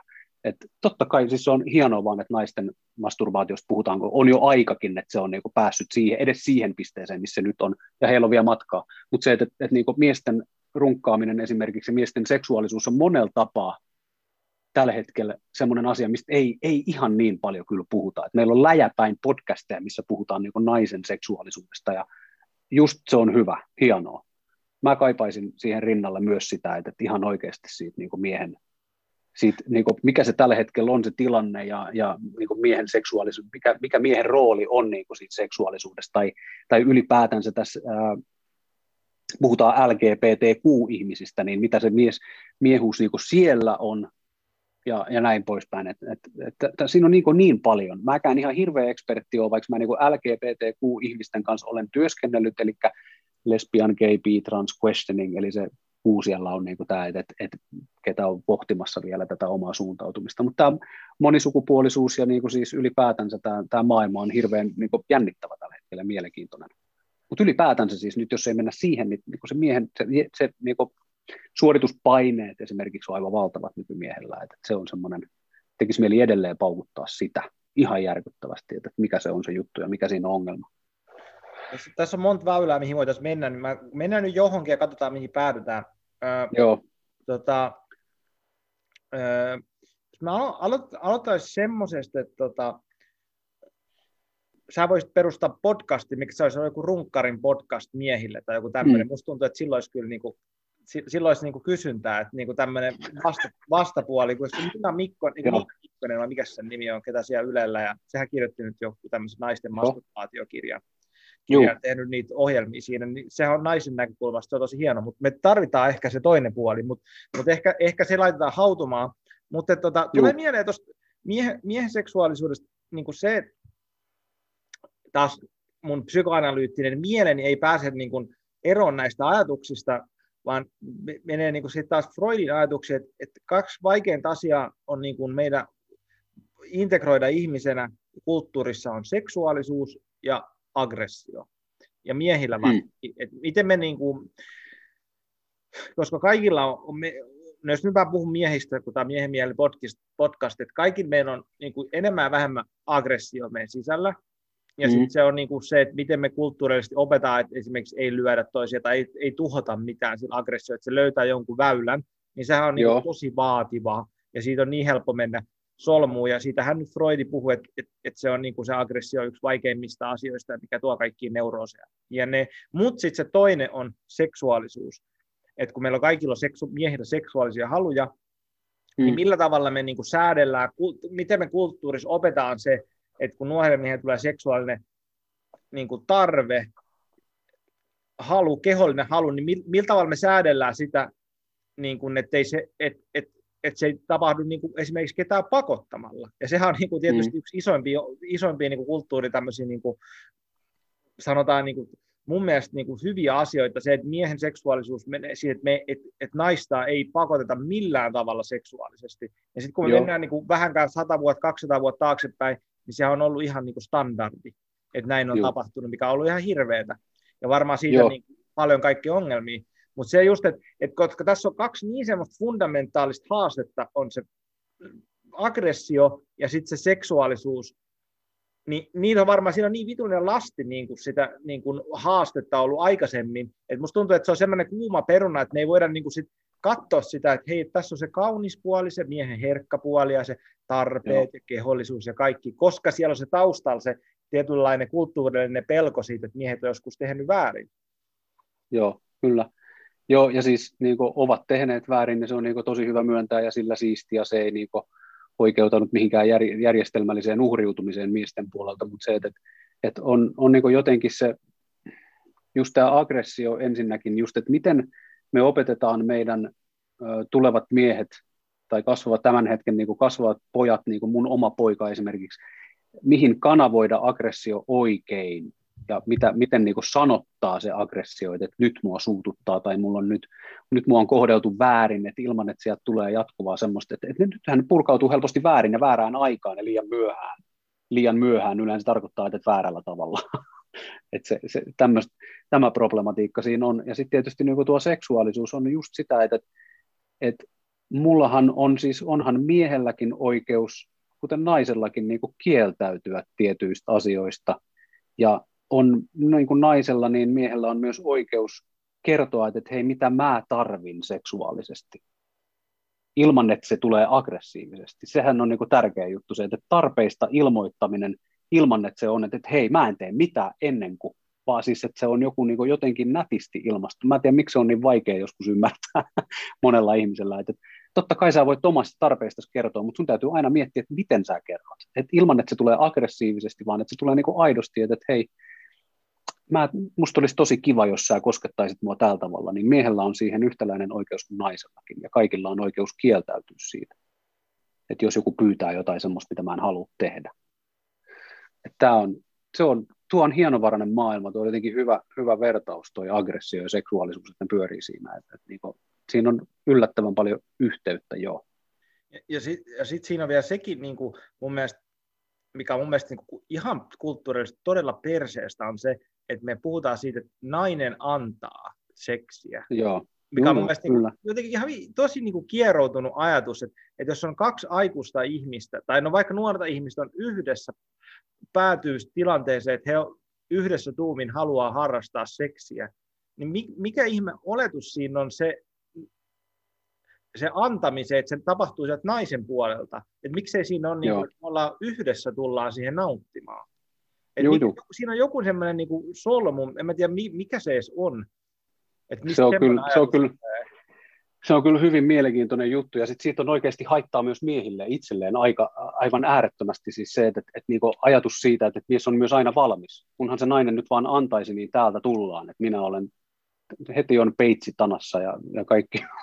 niin sitten on oikeasti niin kuin, miehille haittaa, ja yllättäen nyt mennään siihen pariterapian maailmaan, niin yl, tämmöinen asia on mulla nyt noussut niin kuin siihen keskiöön tässä viime vuosien aikana on se, että ö, kovin usein johtuen juuri tästä tapusta, että mies on aina niin kuin valmis ja nainen vaan antaa, ja kun nainen antaa, niin mies, mies tulee ja täräyttää.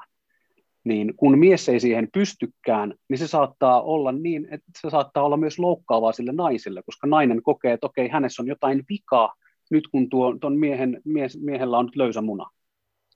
Ja tämä on oikeasti probleema, probleema, koska myös mies kokee siinä kohtaa, että hänessä on jotain vikaa. Nainen kokee, että hänessä on jotain vikaa. Miten hyvänen aika kaksi ihmistä, jotka kokee, että meissä on jotain vikaa, kun seksi ei toimi, niin pystyy lähentymään.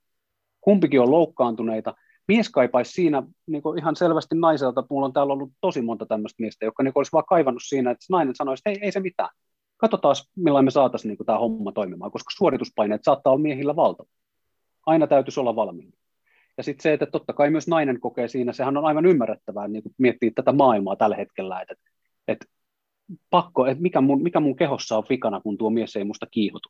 Ja eihän siinä kiihottumista ole kysymys siitä, että seisooko vai ei. Totta kai mies voi kiihottua, mutta ei se aina vaan jännitys saattaa olla jopa niin suuri sen eteen, että seisois, nyt, voi, nyt täytyy seisoa, että seison nyt perkelee, että nyt mä haluan näyttää tuolle naiselle, että, että tämä mun erektio tässä nyt kertoo sinulle, että sä olet tosi haluttava. Jos ei se onnistu, niin onhan se myös miehelle aika kova kolaus. Mm.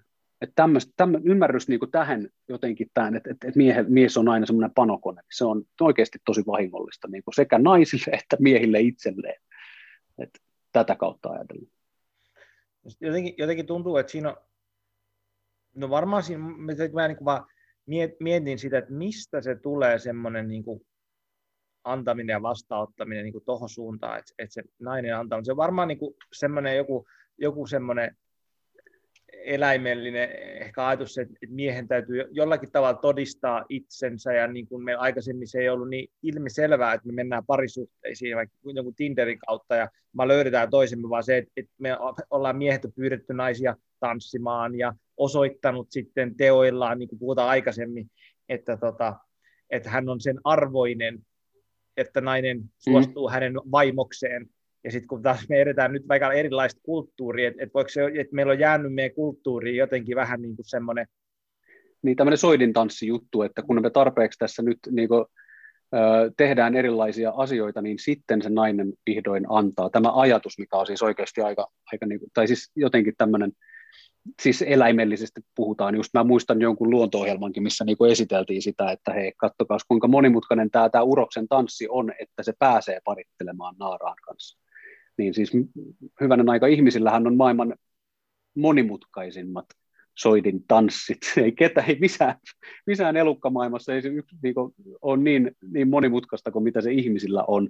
Mutta se, et joo, ei sen tietenkään nyt aina niin päinkään mene, mutta mut, et pelkästään miehet tässä nyt sitä tekee. Mutta se on jäänyt kyllä jo, että et se on niinku tämmöisiä vahingollisia ää, tavallaan stigmoja just, että nainen antaa ja mies pyytää.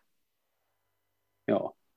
Ei, ei, se, kyllä, ei se kyllä ole niin kuin nykypäivää, että meidän pitäisi päästä siitä eteenpäin.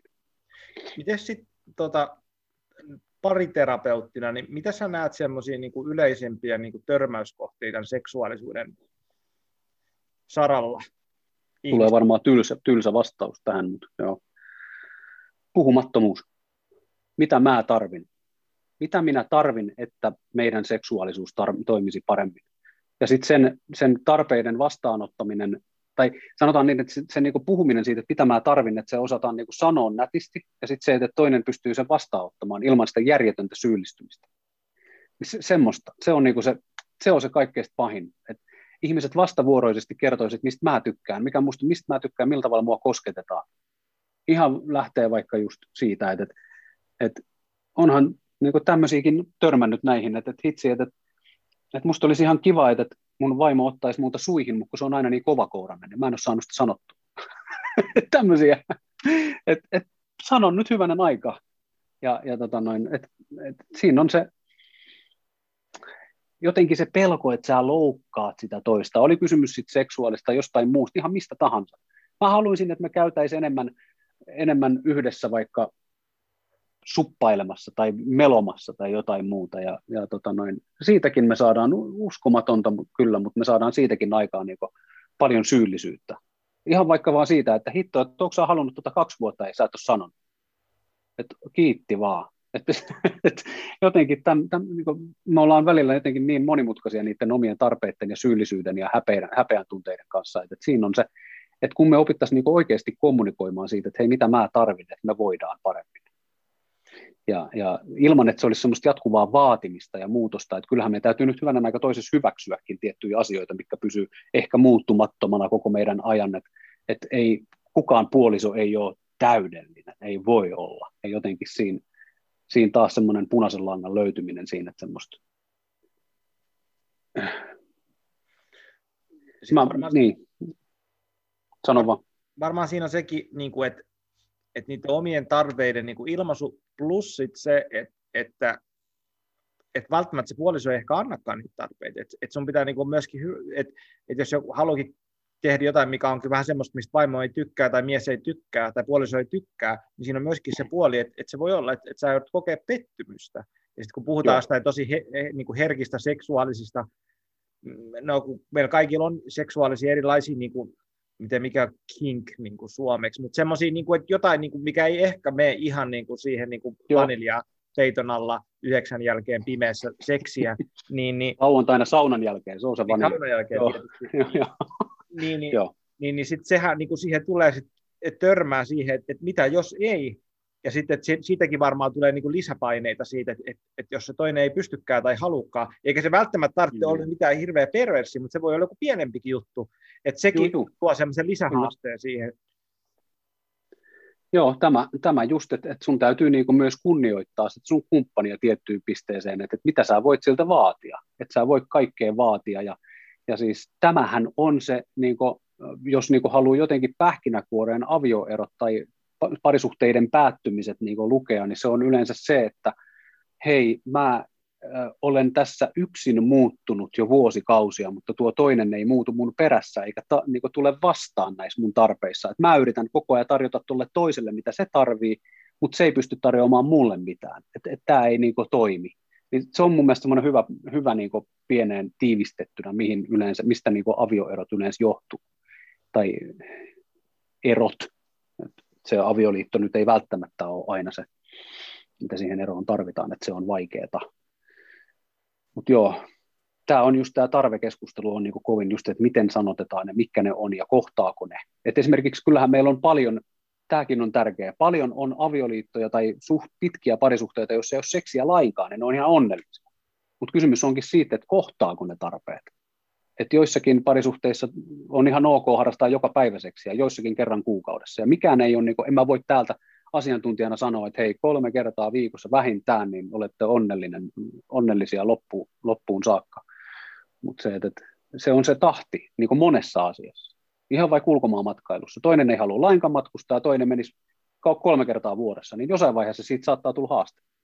No sitten hyvä jatkokysymys tuosta, toinen, toinen menee tota, monta kertaa vuodessa ulkomaille, niin mä tässä sivusilmällä on seurannut joitain ystäviäni ja heidän, tai tuttaviani oikeastaan Facebookissa ja sitten tätä tämmöistä polyamoria maailmaa. Hmm. Ja hämmäst, hämmästelen sitä tämmöisen niin antropologina sillä katselemaan, että ai tolla tavalla, voiko niin kuin, mä niin kuin katselen sitä ihmeessä, niin miten sun terapian niin terapeutti, tai no ihan sinun näkökulmassa, että miten, että to, voiko se toimia sillä tavalla, että jos niin kuin seksuaaliset tarpeet ei vaan kohtaa, että sitten siinä onkin joku muu ihminen siinä niin kuin mukana siinä hommassa. Kun mulla on jotenkin semmoinen niin kuin fiilis, että, että, että aika kovalla prosentilla mennään, niin kuin sit, sit mennään sit, sit pari, tera, tai siis, siis se suhde saattaa loppua sitten mutta mikä sun näkökulma tässä? Teoriatasolla mä ymmärrän sen, että et varmaan joo, ehkä voisi toimia, mutta toimiiko se käytännössä? Onko sä huomannut semmoista? Eli siis puhut polyamorisista suhteista, toimiiko ne, että vai? Niin, niin että siis sillä tavalla, että jos vaikka seksuaaliset tarpeet ei kohtaa, niin sitten tulee se, että, että niin kuin, no mitä se, no, seksuaaliset tarpeet täyttyy jossain muualla. Joo, totta kai siis ei, voihan se tietysti toimii. Se vaatii vaan just sitä, että ne ihmiset oikeasti kestää sen. Ja ne, ja ne niin kuin, mä, mä, en, mä en oikeastaan koe, että mä pystyisin vetämään ikinä mitään semmoista rajavetoa, että tietynlainen parisuhde toimii vain ja tietynlainen ei. Se on aina niistä yksilöistä kiinni ja miten ne niin keskenään kommunikoi. Kyllä siinä kommunikaatiolla on ihan hirveä merkitys. Ja sillä, siis kumminkin kaikissa parisuhteissa, niin oli ne sitten polyamorisia tai jotain muita, niin niissä täytyy olla joku sitoutumisen ja turvallisuuden aste.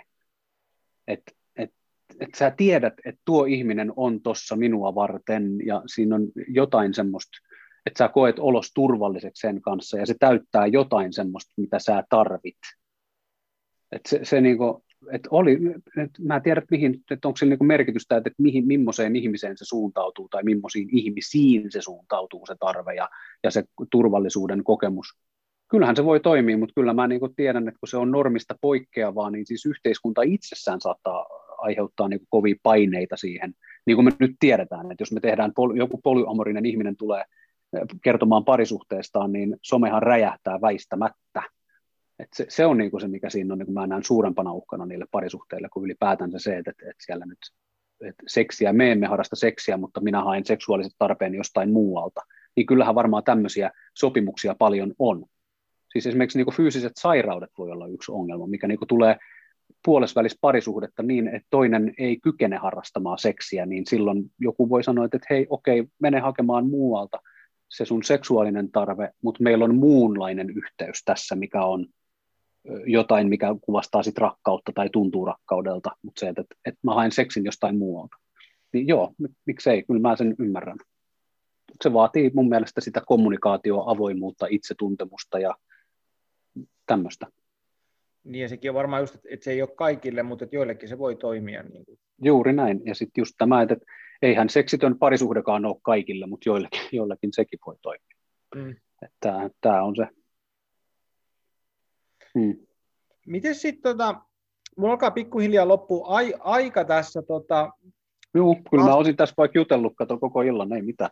Mutta olisi ollut monta, monta niin suuntaa tästä seksuaalisuudesta. Olisi, tää oli, musta tuntuu, että me vähän raapastiin pintaa tässä, mutta, et, tota, mutta et, et, tota, jos porukkaa kiinnostaa sun juttus, sun palvelut, mistä niitä löytyy, ja sitten sulla oli joku projekti, mitä te teet siellä tulenkanteen kanssa, niin voiko se jäädä kertoa, mistä oli kysymys? Joo, siis mä olen Porin vanhalla kauppiksella, ja tota noin, täällä mä pääasiassa niin hommiani teen, mut löytää siis Facebookissa ja Instassa, yritän olla aktiivinen, että siellä pystyy seuraamaan, ja, ja tota noin, äh, yritän vähän eri tavalla, niin kuin me oikeastaan tulenkantajat Oyssä niin kuin kaikki yritetään vähän niin kuin eri, eri tavalla tuoda terapiaa niin kuin ihmisille tykö.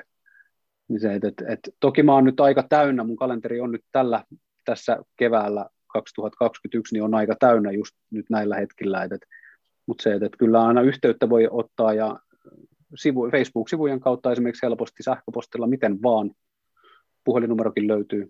Et, et se, et totta kai mä sitten yleensä yritän auttaa ja ohjata jonnekin muualle, jos niinku muuta on muuten pystyn auttamaan, niin mietin sit niitä vaihtoehtoja tietysti mielelläni.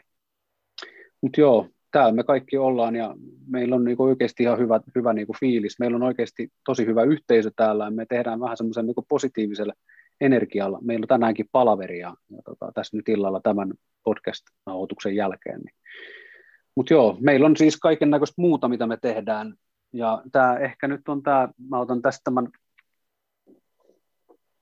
tota, me tehdään tämmöistä lautapeliä kuin impro, ja tota, tämä on siis ihan pohjimmiltaan hauska seurapeli, mutta me ollaan just ehkä sen takia, kun me ollaan pikkasen erilaisia psykoterapeutteina ja tämä yhteisössäkin me yritetään semmoista omanlaista fiilistä vähän luoda, ja tämä on ehkä sen lopputulos omalla tavallaan, että me aika, aika semmoisella rohkeallakin tavalla yritetään niin kuin, tuoda tätä terapiamaailmaa myös tähän lautapeli puuhaan. Eli tämä ei ole mikään ammattilaisille suunnattu, vaan tämä on oikeasti aika rohkea ja semmoinen niin erilainen, erilainen tota, tässähän on just tämä, että, että, että tota, uskallatko pelata on yksi tämmöinen, mitä me ollaan tähän pistetty ihan vaan siitä syystä, että meillä on täällä aika, aika, aika niin